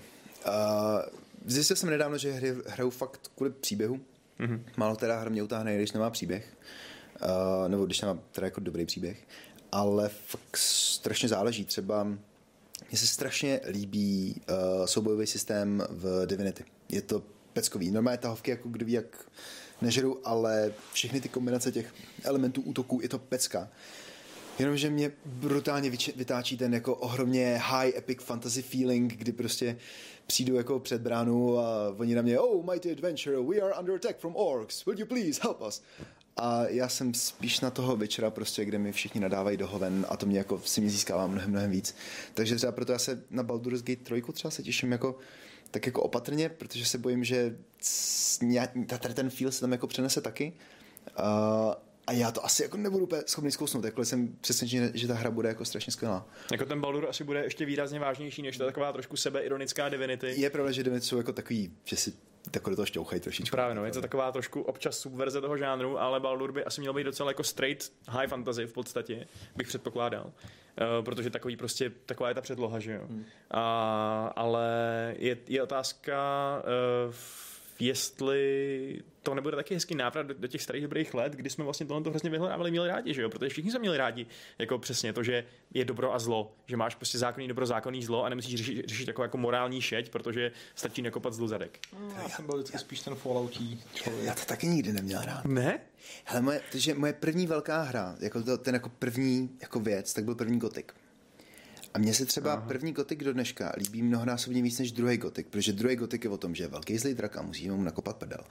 Ale první gotik jakoby ta hra nezestáhla dobře a jako nehodla vynášet do nebes jako za něco, co určitě není, ale minimálně jako ten základní setting, tý jako mining colony, která je obsazená prakticky jenom s mrdama, je prostě jako hrozně pěkný základ pro to jako dark gritty fantasy a to se mě na tom jako hrozně získalo. A proto i když Kotek 2 jako ve všech, jako, nebo v té době respektive bylo, že hrozně jako lepší, vylepšený ve strašně moc věcech, to tak nebavilo, protože prostě být po nějakým drakovi, který je zlej prostě proto vůbec nebylo tak zábavný jako řešit prostě tu politiku té kolonie a že největší záporák je ve skutečnosti ten bůh, který ho uznávají ty huliči z bažin. Prostě pecka. Ale mě prostě, když, když jsme hráli na nižším stupni Gimplu třeba dračák, tak by nás nikoho ani nenapadlo hrát za nějaký, jako, uh, za nějaký postavy, které by nebyly ty ty goody two shoes, který tam potřou to zlo a zabijou skřety a jdou domů s tím pokladem a jsou... To chápu, to chápu. To je já si jako, jako nehraju za zmrdy, jako to je pravda, že ty mě jako... Ale já si myslím, že tohle to má hodně společného s tím, že pořád jako si myslím, že v hráčích a že to je jako chyba těch her, protože máme zakořenění to, že když budeš hrát za hajzla, tak tě ta hra nějakým způsobem připraví o obsah že spousta her, jak těch hmm. starých, tak těch moderních, prostě jakoby reálně není připravená na to, že budeš opravdu ta extrémně záporná postava, protože tím pádem jako... Nicméně rozhodně jsem jako tehdy nebyl žádný jako herní savant, jo, jako, takže asi jsem miloval i mnohem jako spoustu mnohem horších her, ale rozhodně vím, jako, že Jinčka prostě pro mě bylo jako úplný zjevení. Dvojka asi je do teďka pro mě jako ten nejlepší díl, protože mě asi mě trefila v tom bodě, kdy mi bylo těch jako dobrých náct na to, aby prostě představa tý Suicide Mission prostě s tou mojí jako crew byla přesně jako to důležitý, který chci. A trojka měla ten jako zapikolovaný konec, přes který jsem se pořád ještě nepřenesl pořádně. Uh, Já budu do krve opět tvrdit, že trojka je narrativně úplně celá špatně a že není ani jeden kvalitní moment v příběhu v té trojce, kromě těch, který jsou zbytky z dvojky a jedničky. To znamená Genophage a Eh, a Kvorieni. To bylo hustý, ale to, je, to, to je prostě jenom dokončení něčeho, co už bylo předtím a to, co udělala ta, ta trojka sama o sobě, je podle mě fakt všechno špatně. Ale to je jako takový radikálnější názor trošku. Ne? Jako ne, tak jako rozebírání jako Mass Effectu a toho, jak to přesně bylo s těma unikama na scénáři a tak ještě my jsme mohli strávit strašně moc, jako strašně moc času. Ale... Uh... Děláme separátní podcast někdy. Já se tady zahejtím, že se budou do hory zelenat. Je fakt, že když jsem jako tehdy já, se, já to mám ještě zase spojený s Games, jo, protože přesně se jde pamatuju, uh, vyšla Mass Effect 3, všichni to prostě totálně zhejtili. Uh, vyšla ta Indoctrination Theory, mm-hmm. na který bylo brutálně děsivý, jak fakt strašně dobře fungovala, jakože ta hra jako se dala fakt celá projít s tady tím v hlavě a ono to opravdu jako reálně fungovalo a bylo to strašně dobrý, bylo to lepší než jako ten konec, který tam jako skutečně nastal. Což je strašně smutný, no. Je to, je to, je to Fanoušci museli vytvořit úplně takový elaborate headcanon, aby jim to dávalo nějaký smysl, což je, je katastrofa. Že? Ale zároveň si tady pamatuju totiž, že na Games.cz tehdy vyšel článek, který za boha nevím, jako kdo psal, ale který právě uh, se vyjadřoval k tomu Director's Cutu, který potom jako vydali, který mám nevím, že ve finále stejně bylo jenom pár cutscén navíc, mm-hmm. ne, jako, že to bylo nebo úplně moc. Ale spíš jako, že uh, tam ten autor toho článku tehdy jako se stavil na tu jako stranu toho, hele, možná je to poser, ale nechme autor, jako nepis, ne, nepišme petice prostě, uh, ne, jako nekecejme autorům do toho, jak jako oni chtějí mít jako svoji vizi těch her, což mě co proti čemu jsem strašně bojoval, jsem to je ten čajk viděl, říkal, že to je idiot, neví, o čem mluví. A teď přišla poslední série hry o trůny, která nebyla dobrá. Vůbec. Jako, jako nebyla. Ale zároveň uh, takový jako náhled, když jako nechci srovnávat, ale jako tvůrce, jako někdo, kdo teda jako píše věci, tak když jsem potom jako tedy viděl jako tu petici za to, jako, že to má jako přepsat, tak já tady naprosto chápu, že jsou naštvaný, fakt to nebylo dobrý, fakt mě to mrzí. Ale to je, jako není problém těch tvůrců, respektive ty tvůrci cash by to napsali dobře, cash by jako mohli, na druhou stranu uh, ten příběh nepatří fanouškům, aby si mohli nárokovat jeho udělání znovu, nebo aby si mohli nárokovat nějakou určitou kvalitu nebo nějaký, nějakou vizi toho zakončení. Pokud to ty autoři neudělají jako správně, dobře, kvalitně, tak to je blbý a mě to hrozně moc mrzí, ale fakt jako si teď jako stojím za tím, že i přesně Mass Effect, který měl fakt blbý konec, je to škoda, ale takový to jako uh, cave, no. Takový to, když teda ty autoři jako skloní hlavou, dějí to tak, jak by to teda ty fanoušci chtěli, tak se čím dál tím jako stavím na to, že to by se fakt dít nemělo. Ideálně by ty příběhy měly do, dopadnout dobře na první dobrou, ale autorská vize jako by měla být ta důležitější, než to, co si, autor, co si fanoušci vykřičejí. Mm-hmm. I když třeba se ocitáme v situaci, kdy by se dalo argumentovat, že vlastně Mass Effect 3 narrativně, nebo asi primárně teda na tom konci, ale i celkově, možná není výsledkem úplně nějaký vize, ale spíš toho, že to studio mělo hrozný interní problémy a hmm. nestíhalo a ve finále to bylo napsané, že jo, pár lidma bez feedbacku a dopadlo to, jak to dopadlo. Takže jako víš co, jo, dalo by se jo. říct, že udělejme to znova proto, dejme tomu ten konec, jo, proto, že teď, jim, teď je to necháme udělat pořádně, bez toho, aby měli totální deadline za hlavou a věděli, že prostě musí vymyslet uspokojivý konec za dva týdny, jinak je všechno v prdeli, že? Jasně. No, takže jako já úplně souhlasím, že je nesmysl prostě žádat o HBO o to, ať, ať jako to natočí znova, to je no, nerealistický pipe dream, ale, eh, ale zároveň jsem teda i toho názoru, že ta náplast v podobě toho rozšířeného konce Mass Effectu 3 jako bylo to dobrý, stejným způsobem jako je lepší dostat pěstí než palcátem, jo. Jako prostě... Jasně, no. Ve finále ti to jako ta pachuť z toho je pak výrazně menší, samozřejmě, když aspoň trošku vysvětlí, ale furt to nedává smysl, že jo, furt to univerzum je rozbitý, což mě vždycky štve i na tom, že já se třeba vstekám nad něčím, že právě třeba přesně nějaký díl odvede nějakou sérii někam, kam jsem nechtěl. Je to najednou špatný, to najednou jiný, jo. Nevyhovuje Star Wars! A, Pardon. Přesně tak, přesně Star Wars je tady, ideální na příklad. Jedi tady musíme myslet poslední 10 minut všichni, ne? Prostě, jako, já vím, že se to nemusím dívat, já vím, že to nemusím akceptovat, vím, že prostě to nemusím brát jako, jako kánon nebo co, ale to je těžký. Jako je těžký, když najednou to ten kánon je a všechny ty okolní příběhy se k tomu uh, vážou, že jo. I Mandalorian prostě už počítá s tím, že mm-hmm. ty tři filmy existují a když já, já, já bych hrozně chtěl, aby neexistovaly. A tím pádem, jako Můžu být hipster a říkat ne, to neexistuje. Já uznám jenom prostě legendy, že jo, jenom ty knížky, co byly, které taky samozřejmě byly velmi pochybné kvality často, ale, ale, už to prostě nejde. Už fakt je to horší ten můj svět. Uh, jako, dobře, to je trochu přehnaný, já se to toho nehroutím. Ale, ale, je to to zapálení, který je u těch fanoušků hrozně často vidět, jasně. Uh, jenom prostě, no, já jsem si to Pavla, jak, jak si tady tomu staví, protože jsem dělal jako ten pohled. Jako, tak. Ne, já jsem jenom sledoval Vaška, který je, který je velmi emotivní. Já už se k tomu moc nestavím, protože prostě jsem uh, vlastně prožil už tu jako starou, novou trilogii, která jako mě... So, takže prequels teda? Stará nová jsou prequels? No, jo, by epizoda 1, 2, 3. Jo, jo, no, dobrý, aha. To je top. A... Nejlepší filmy. No. A...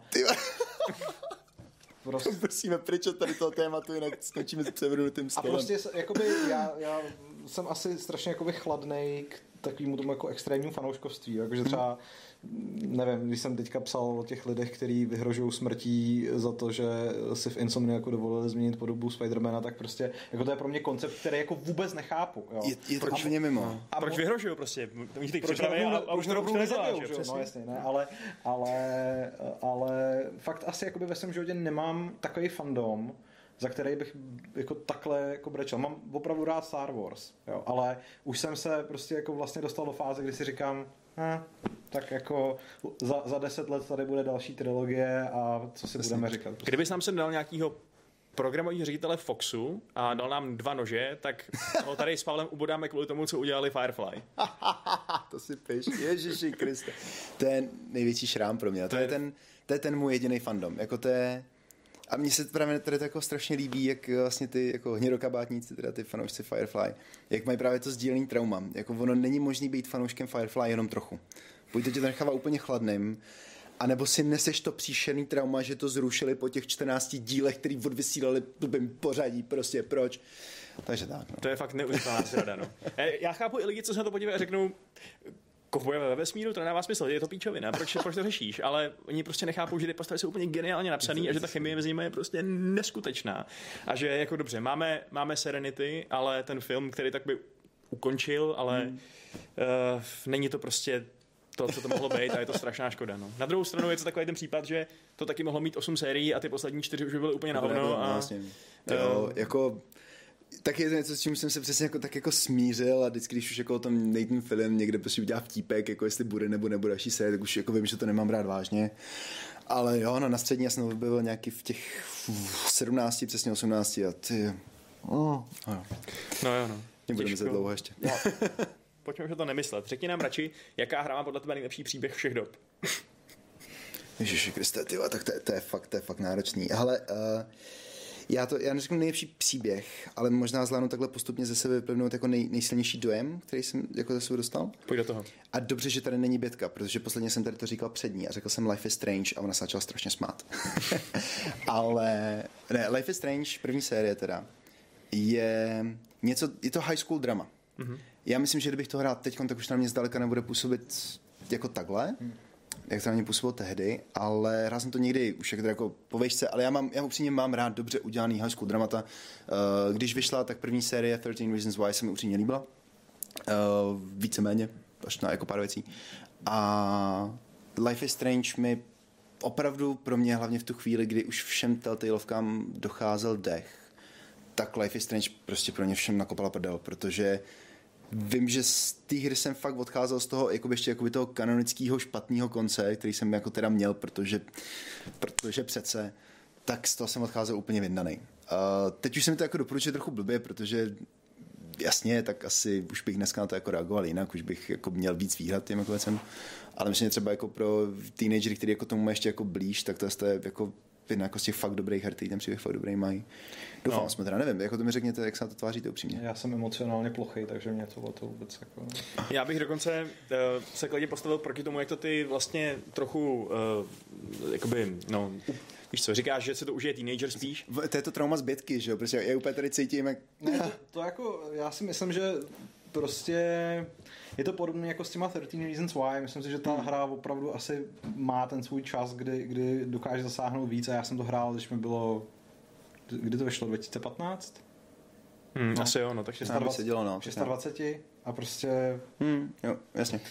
Já to nehrál ani na launch, já jsem to hrál vlastně až před pár lety a zapůsobilo to na mě úplně jako ta hra ve mně dokázala způsobit něco, co se málo který hře podaří a to je tak, že jsem nad ní přestal přemýšlet jako nějakým kritickým pohledem a nesnažil jsem se najít nějaký chyby v ní nebo jako šťourat do toho jího, do té narrativní struktury nebo cokoliv. Hmm. A prostě jsem se jenom fakt nechal pohltit těma emocema a ty emoce tam kurně prostě jsou fakt tam jsou. A... to bude souviset, no. Protože uh... když mi někdo říká, co jako za chyby tam vyšťourat, tak já s tím jako nemůžu moc jako se hádat, protože tam jako fakt reálně jsou, ale ty emoce, no, prostě to je hrozně, ty, Prostě fakt jako pěkně napsaná, uh, vlastně strašně uh, zajímavá hlavní postava, ke který se dokáže člověk nějak stotožnit s ní, ačkoliv je, jako je to divný, že jo, já jsem ona je mladší, je to holka, prostě všechno tohle má super, co prostě já je nemám, ale i tak prostě úplně jsem, strašně mi na tom záleželo, aby... No, to se ti tak líbilo, to. Uh, je. Mladší, je to holka, má super schopnosti. To je fakt docela pozoruhodná poznámka, jestli náhodou na tom nejsem jak vysazený. Musím se tím zamyslet. Já, jsem, já když nad tím teďka tak přemýšlím právě ještě s tím, jak Pavel zmínil to 13 Reasons Why, tak já vlastně jako emocionálně, jak z Life is Strange, tak právě s 13 Reasons Why mám nejsilnější, já prostě já jako úplně nesnáším, když se ubližuje holkám, což teď je takový virtue signaling na kameru, ale fakt to nemám rád. Jasně.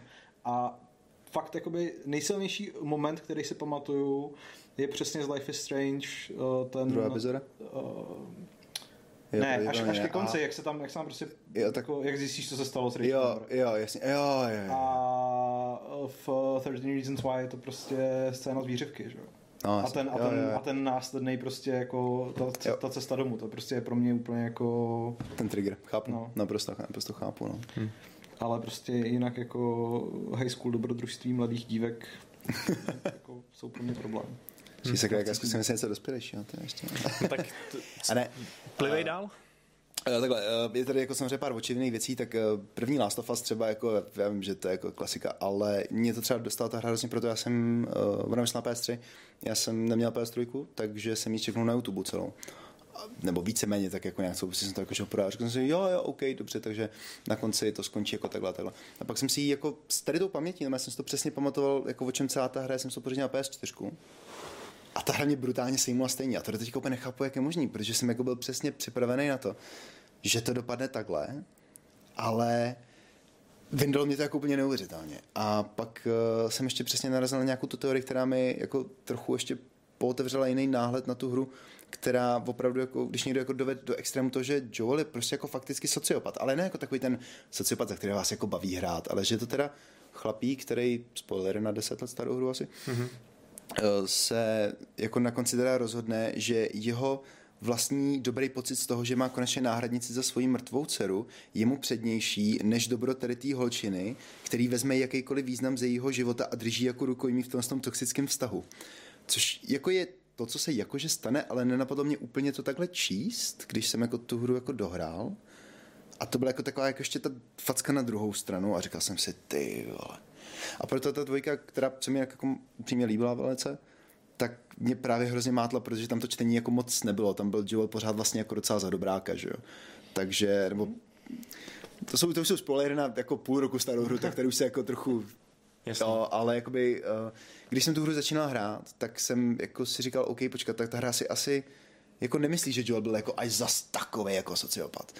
Tak eh, to mě jako trochu vzal vítr z plachet teda ve dvojce. No, Tak je možný, že se obtížně posuzuje moralita lidských konání v době, kdy je vlastně ta společnost a asi i morální hodnota úplně zdevastovaná, že jo, tou, tou eh, nějakou pandemí. Nebo se což... právě naopak nejvíc posuzuje. Jako... Možná, no, ale jako... Všechny postapožánry jsou prakticky uh, jenom jako způsob, jak uh, v, uh, proskoumávat jako morálku lidí, že jo, protože jako strhněte z nich tu společnost, která jim dává ty jistoty a taky opravdu jsou, že jo. Hmm.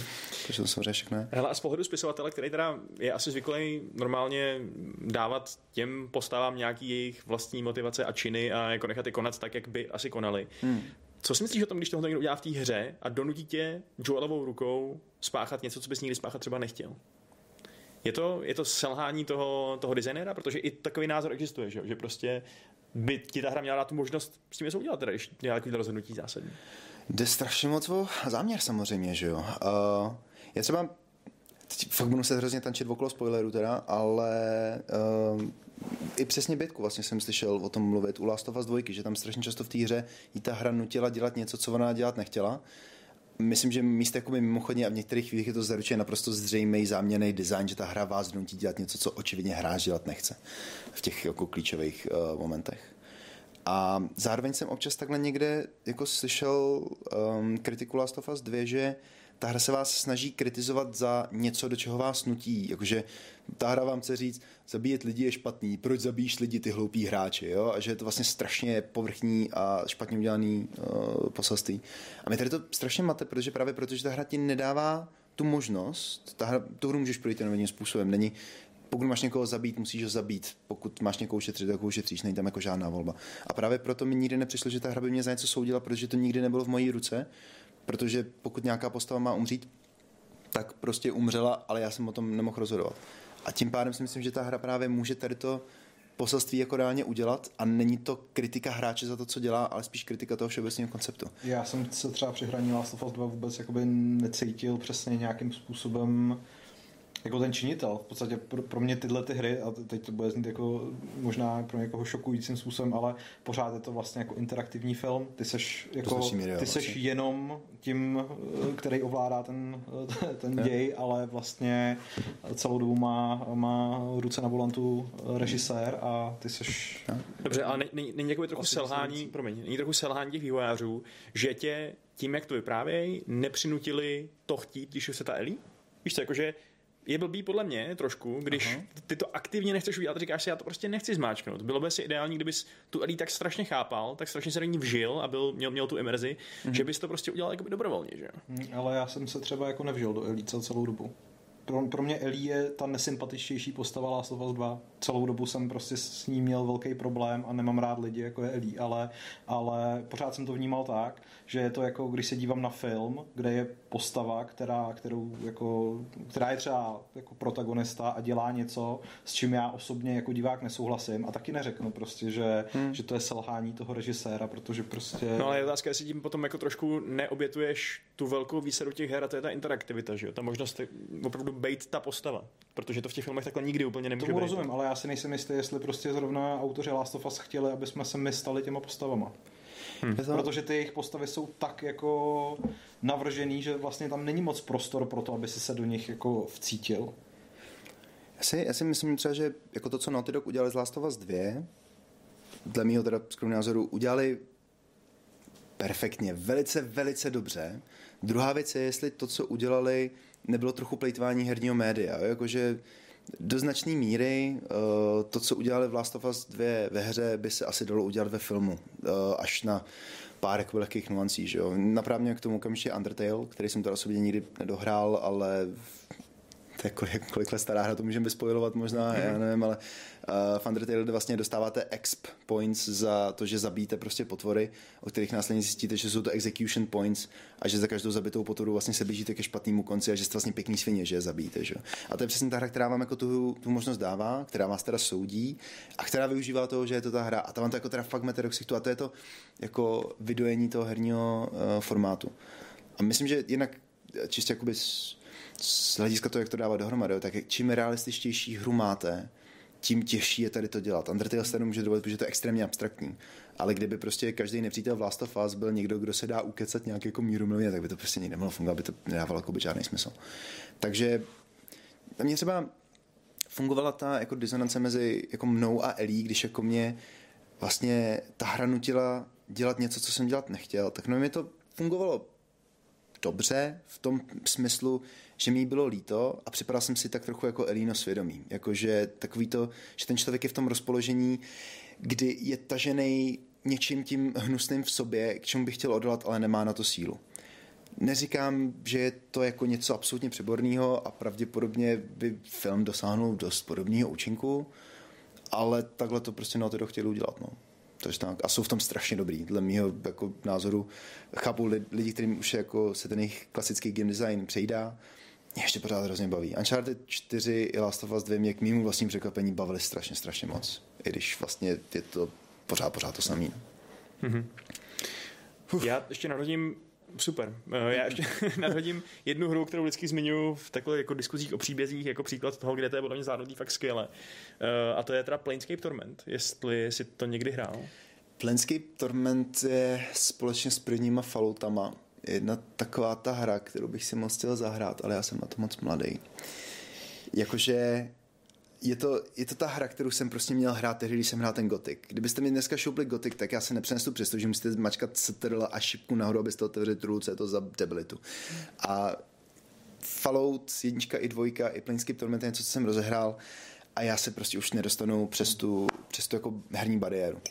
Uh, stejně jako Baldur's Gate první uh, a určitě ještě jako pár takových her bude. Hmm. Ale kdykoliv jako si takhle přesně čtu něco o nějakých jako hrách s výborným příběhem, tak většinou Planescape Torment je tam jako zmiňovaný. Hmm. Takže to jsou takové věci, které bych rád, ale už, už, už to nedám. Musí se kvůli tomu cítit úplně špatně, protože já jsem v uplynulých několika letech Fallout 2, což je jedna z mých jako top her který jsem kdy hrál, zkoušel rozehrát znova opakovaně. Prostě hmm. i když jsem ten pamětník, prostě, který by měl mít vlastně tu, jako ten prazážitek a odpouštět tomu všechno možný, vlastně strašně těžký se do toho prokousat s tím vědomím, že než se v té hře reálně začne dít něco zajímavého, tak máš prostě 10-15 hodin zabíjení mravenců holejma rukama. Jo, což jo, vlastně. prostě... Tak, tak, no. Proto mimochodem jsem teda překvapivě rád, že teď docela jako jedou ty remakey, takže teda na Mafii jako remake se vyloženě těším, protože to je samozřejmě srdcovka, že jo. Takže to je jako fakt, to si koupím za odměnu, teďka dopíšu knížku a prostě ten den, kdy to odešlu, tak si prostě kupuju Mafii a tak jako si hezky nostalgicky zaspomínám a jedničku si jako, zrovna Mafii jedničku si klidně zahraju jako kdykoliv znova, ale budu asi rád, jako, že nemusím odvozit prostě ty 10 zákazníků taxíkem prostě jenom proto, abych se dostal k té první misi, která jako aspoň trochu, ty počkej, Mafie, nema, to má fakt blbý pacing, pardon. Takže počkej, jenom když se projede, máte jednu jako zábavnou automobilovou honičku, potom asi pět těch pasažérů, potom jedna utíkací mise, potom vám to dá úplně nejpomalejší auto na světě a donutí vás to jít na opačnou stranu města a potom se zpátky. Mm. Potom je ten závod. Mm-hmm. Po závodu je Sára? Mám takový dojem. Před závodem je ještě běžná rutina, což je jako... Jo, pardon, ještě tam běžná rutina. Dobře, dobře, dobře, dobře, to je, dobře, to je hodně, hodně ježdění a pak teda nějaký mm. střílení, ok, beru, jasně. Po závodě je Sára. Po závodě je Sára, no a potom je teda radši si zvyky, kde začíná jako ta zábavná hra, ne? Jako tak, reálně, ano, ano, v podstatě ano. Hmm. Ty, a my jsme se právě shodovali, že vlastně ta mafie původní je docela divně pejsovaná i narrativně, nejenom gameplayově. Uh, že vlastně ten remake tomu trošku přihlíží, že jo, trošku tam jako by dělá nějaký změny příběhový, hmm. ale i tak je prostě trošku zvláštní, eh, jak brzo třeba přijde ta, ta Frankova zrada jo, v tom příběhu, nebo takovýhle věci. Jo, nebo že, no, že nějaký vrcholy příběhu zdánlivý jsou vlastně docela, docela brzo, nebo tak. No. Třeba už dneska jako teda strašně trigruje, když se něco ohlásí a lidi na to automaticky začnou nadávat, takže prostě když se ohlásil, že v TV Ben Affleck bude hrát Batmana, když Henry Cavill měl hrát Geralta, jo, obvykle to teda konec s hercem, a já už, už, mě už to úplně jako vyskakují žilky. Teď přesně bylo teda, že bude remake Mafie a budu mít upravové scénáři a všichni Češi správní vlastenci začali bouřit a já vlastně do teďka nevím, jaký ty změny jsou. Já vlastně nevím, jestli jako je ta hra teď horší nebo lepší, nevím. Ale... My ti to neřekneme, děkuju, protože si to chceš zahrát. Děkuju. Ale za nás jako fakt dobrý. Ale... myslím, no. Znám, byla. Okay. No ne, tak počkej, tak ty, já myslím, že jako neřekneš ty konkrétní věci, co se tam změnili. No, Naše hodnocení, jako, jako tak ty už úplně panensky do toho. No tak sorry, tak ne, ne, pojď, ne já jsem si dělal já, já, je to fakt já, já, myslím, že jsem, já myslím, že jsem zahlídnul, že na Gamesech dostali si osmičku nebo něco takového, což devítku dokonce, no, tak bylo, že krásný.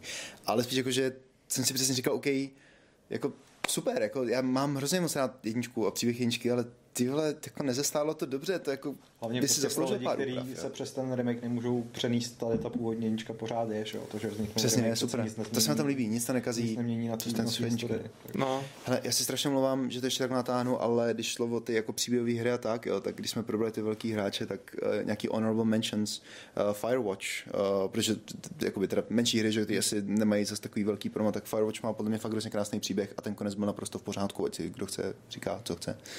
A Journey asi u toho není úplně jako zemluvit o příběhu, ale to přesně na těch her, který do mě, ve mně zanechali hrozný dojem.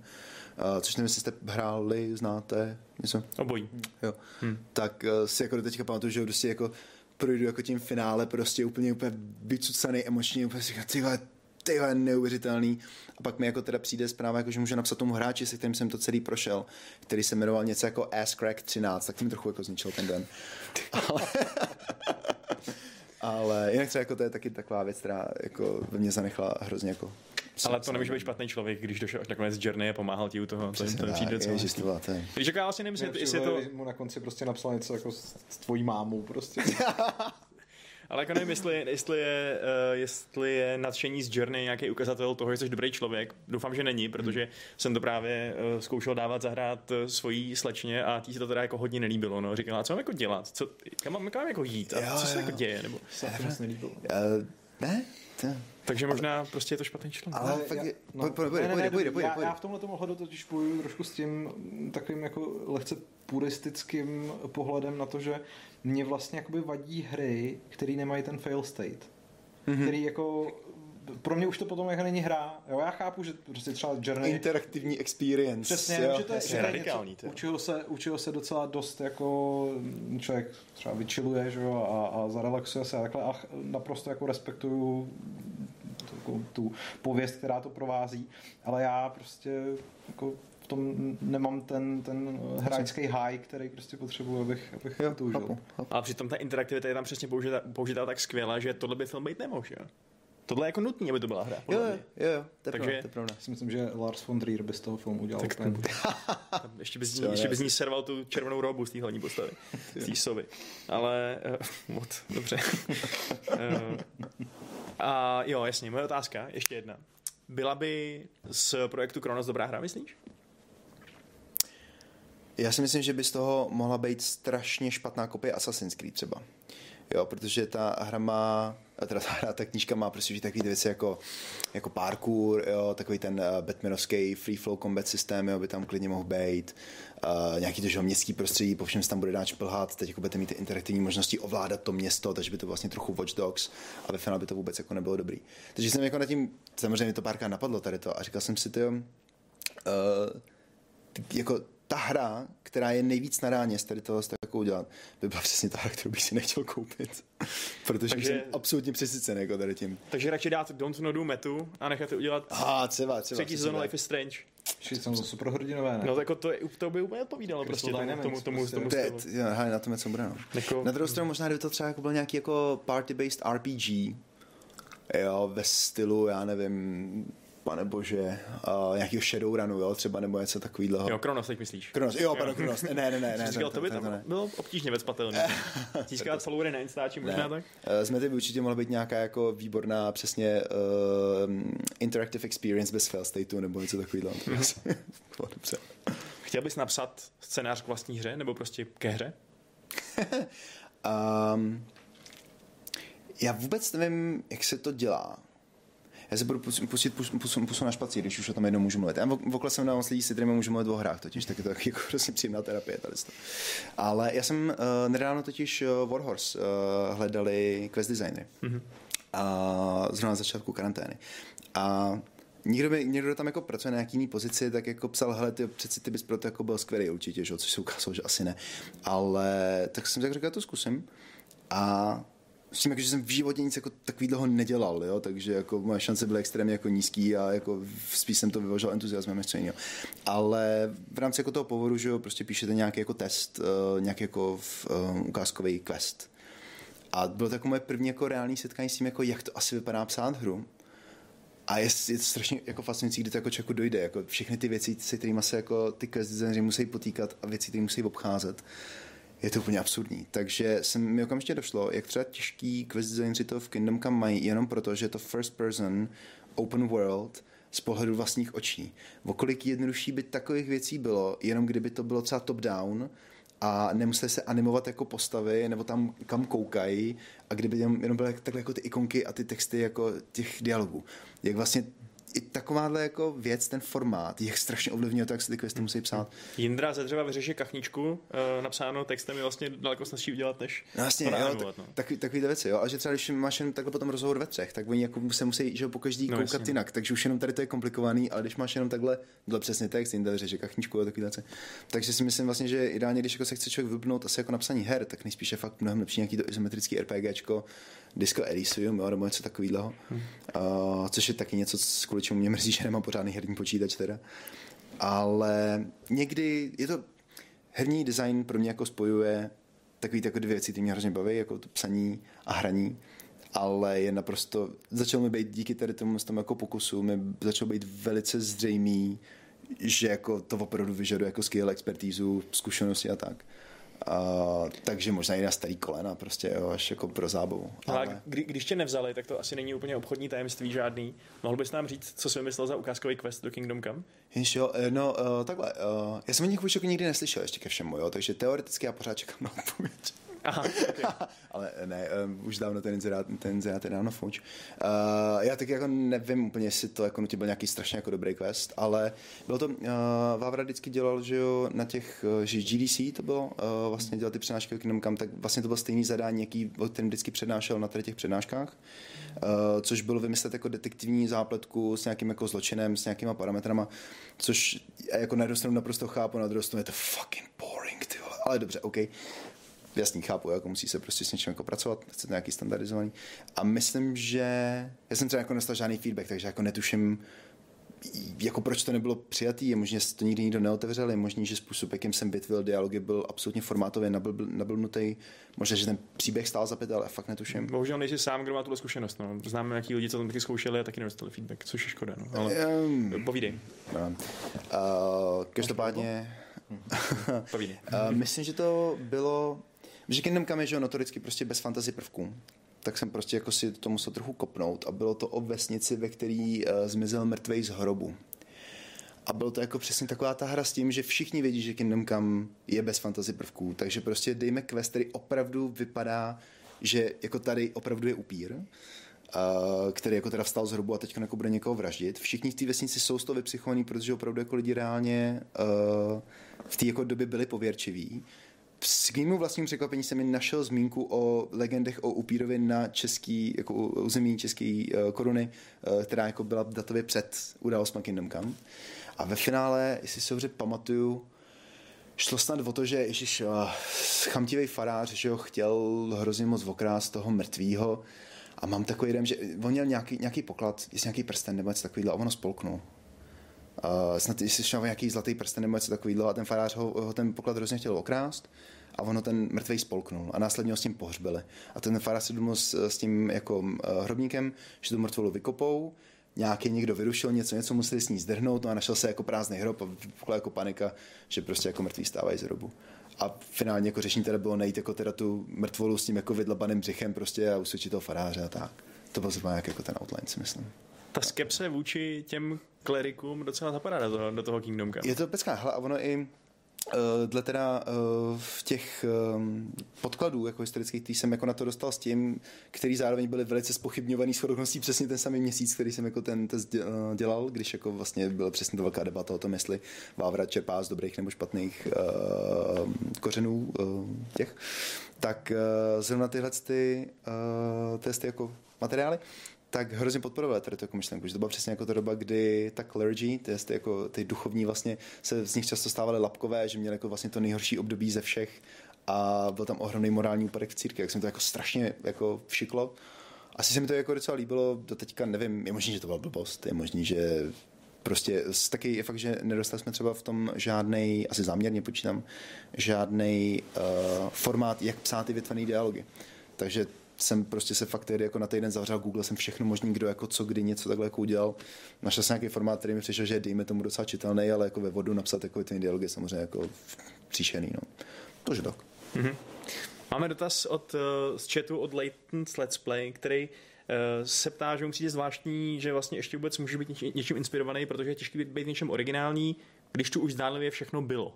Mm-hmm. Souhlasíš s tím tím uh, statementem? Uh, úplně všechno už tu pravděpodobně někdy bylo. A myslím si, že na tom vůbec nezáleží. A teď zrovna se mě na to ptala uh, jedna uh, kamarádka, která se na teď hustě proráží na český folkový scéně a uh, říkala, že přesně jako začíná psát, ale má ten problém, že všechno už tady někdy ně, jako něco bylo. A já si jako teda ptám, jestli jako když píše písničky, jestli se stará o to, že už někdo jiný napsal písničku, která je A-mol, C, G, D což je jí úplně jedno. Že? A abych tu tady trochu zkrátil, nechci zbytečně dlouho. Myslím, že originalita není moc důležitá, protože originalita je hodně závislá na čtenáře. Jo? To, já teď pro Kronos, Hrozně moc lidí mi říkalo, že se jim strašně líbí ta představa toho města, který je vybudovaný do vešky, že je to fakt hustý a fakt originální. Spousta lidí říká, že jsem to vykrát z Warhammeru. Spousta lidí mi říká, jsem to vykrát z, ty nevím, asi pěti různých věcí, o kterých jsem v životě neslyšel. Takže to, jestli něco originálního nebo ne, většinou záleží spíš na to, jak moc zkušeností má jako ten, uh, ten čtenář. Lomeno hráč, o, o, o čemkoliv tady to platí. Že? Uh, Bird Box by byl mnohem lepší film, kdybych předtím neviděl Tichý místo.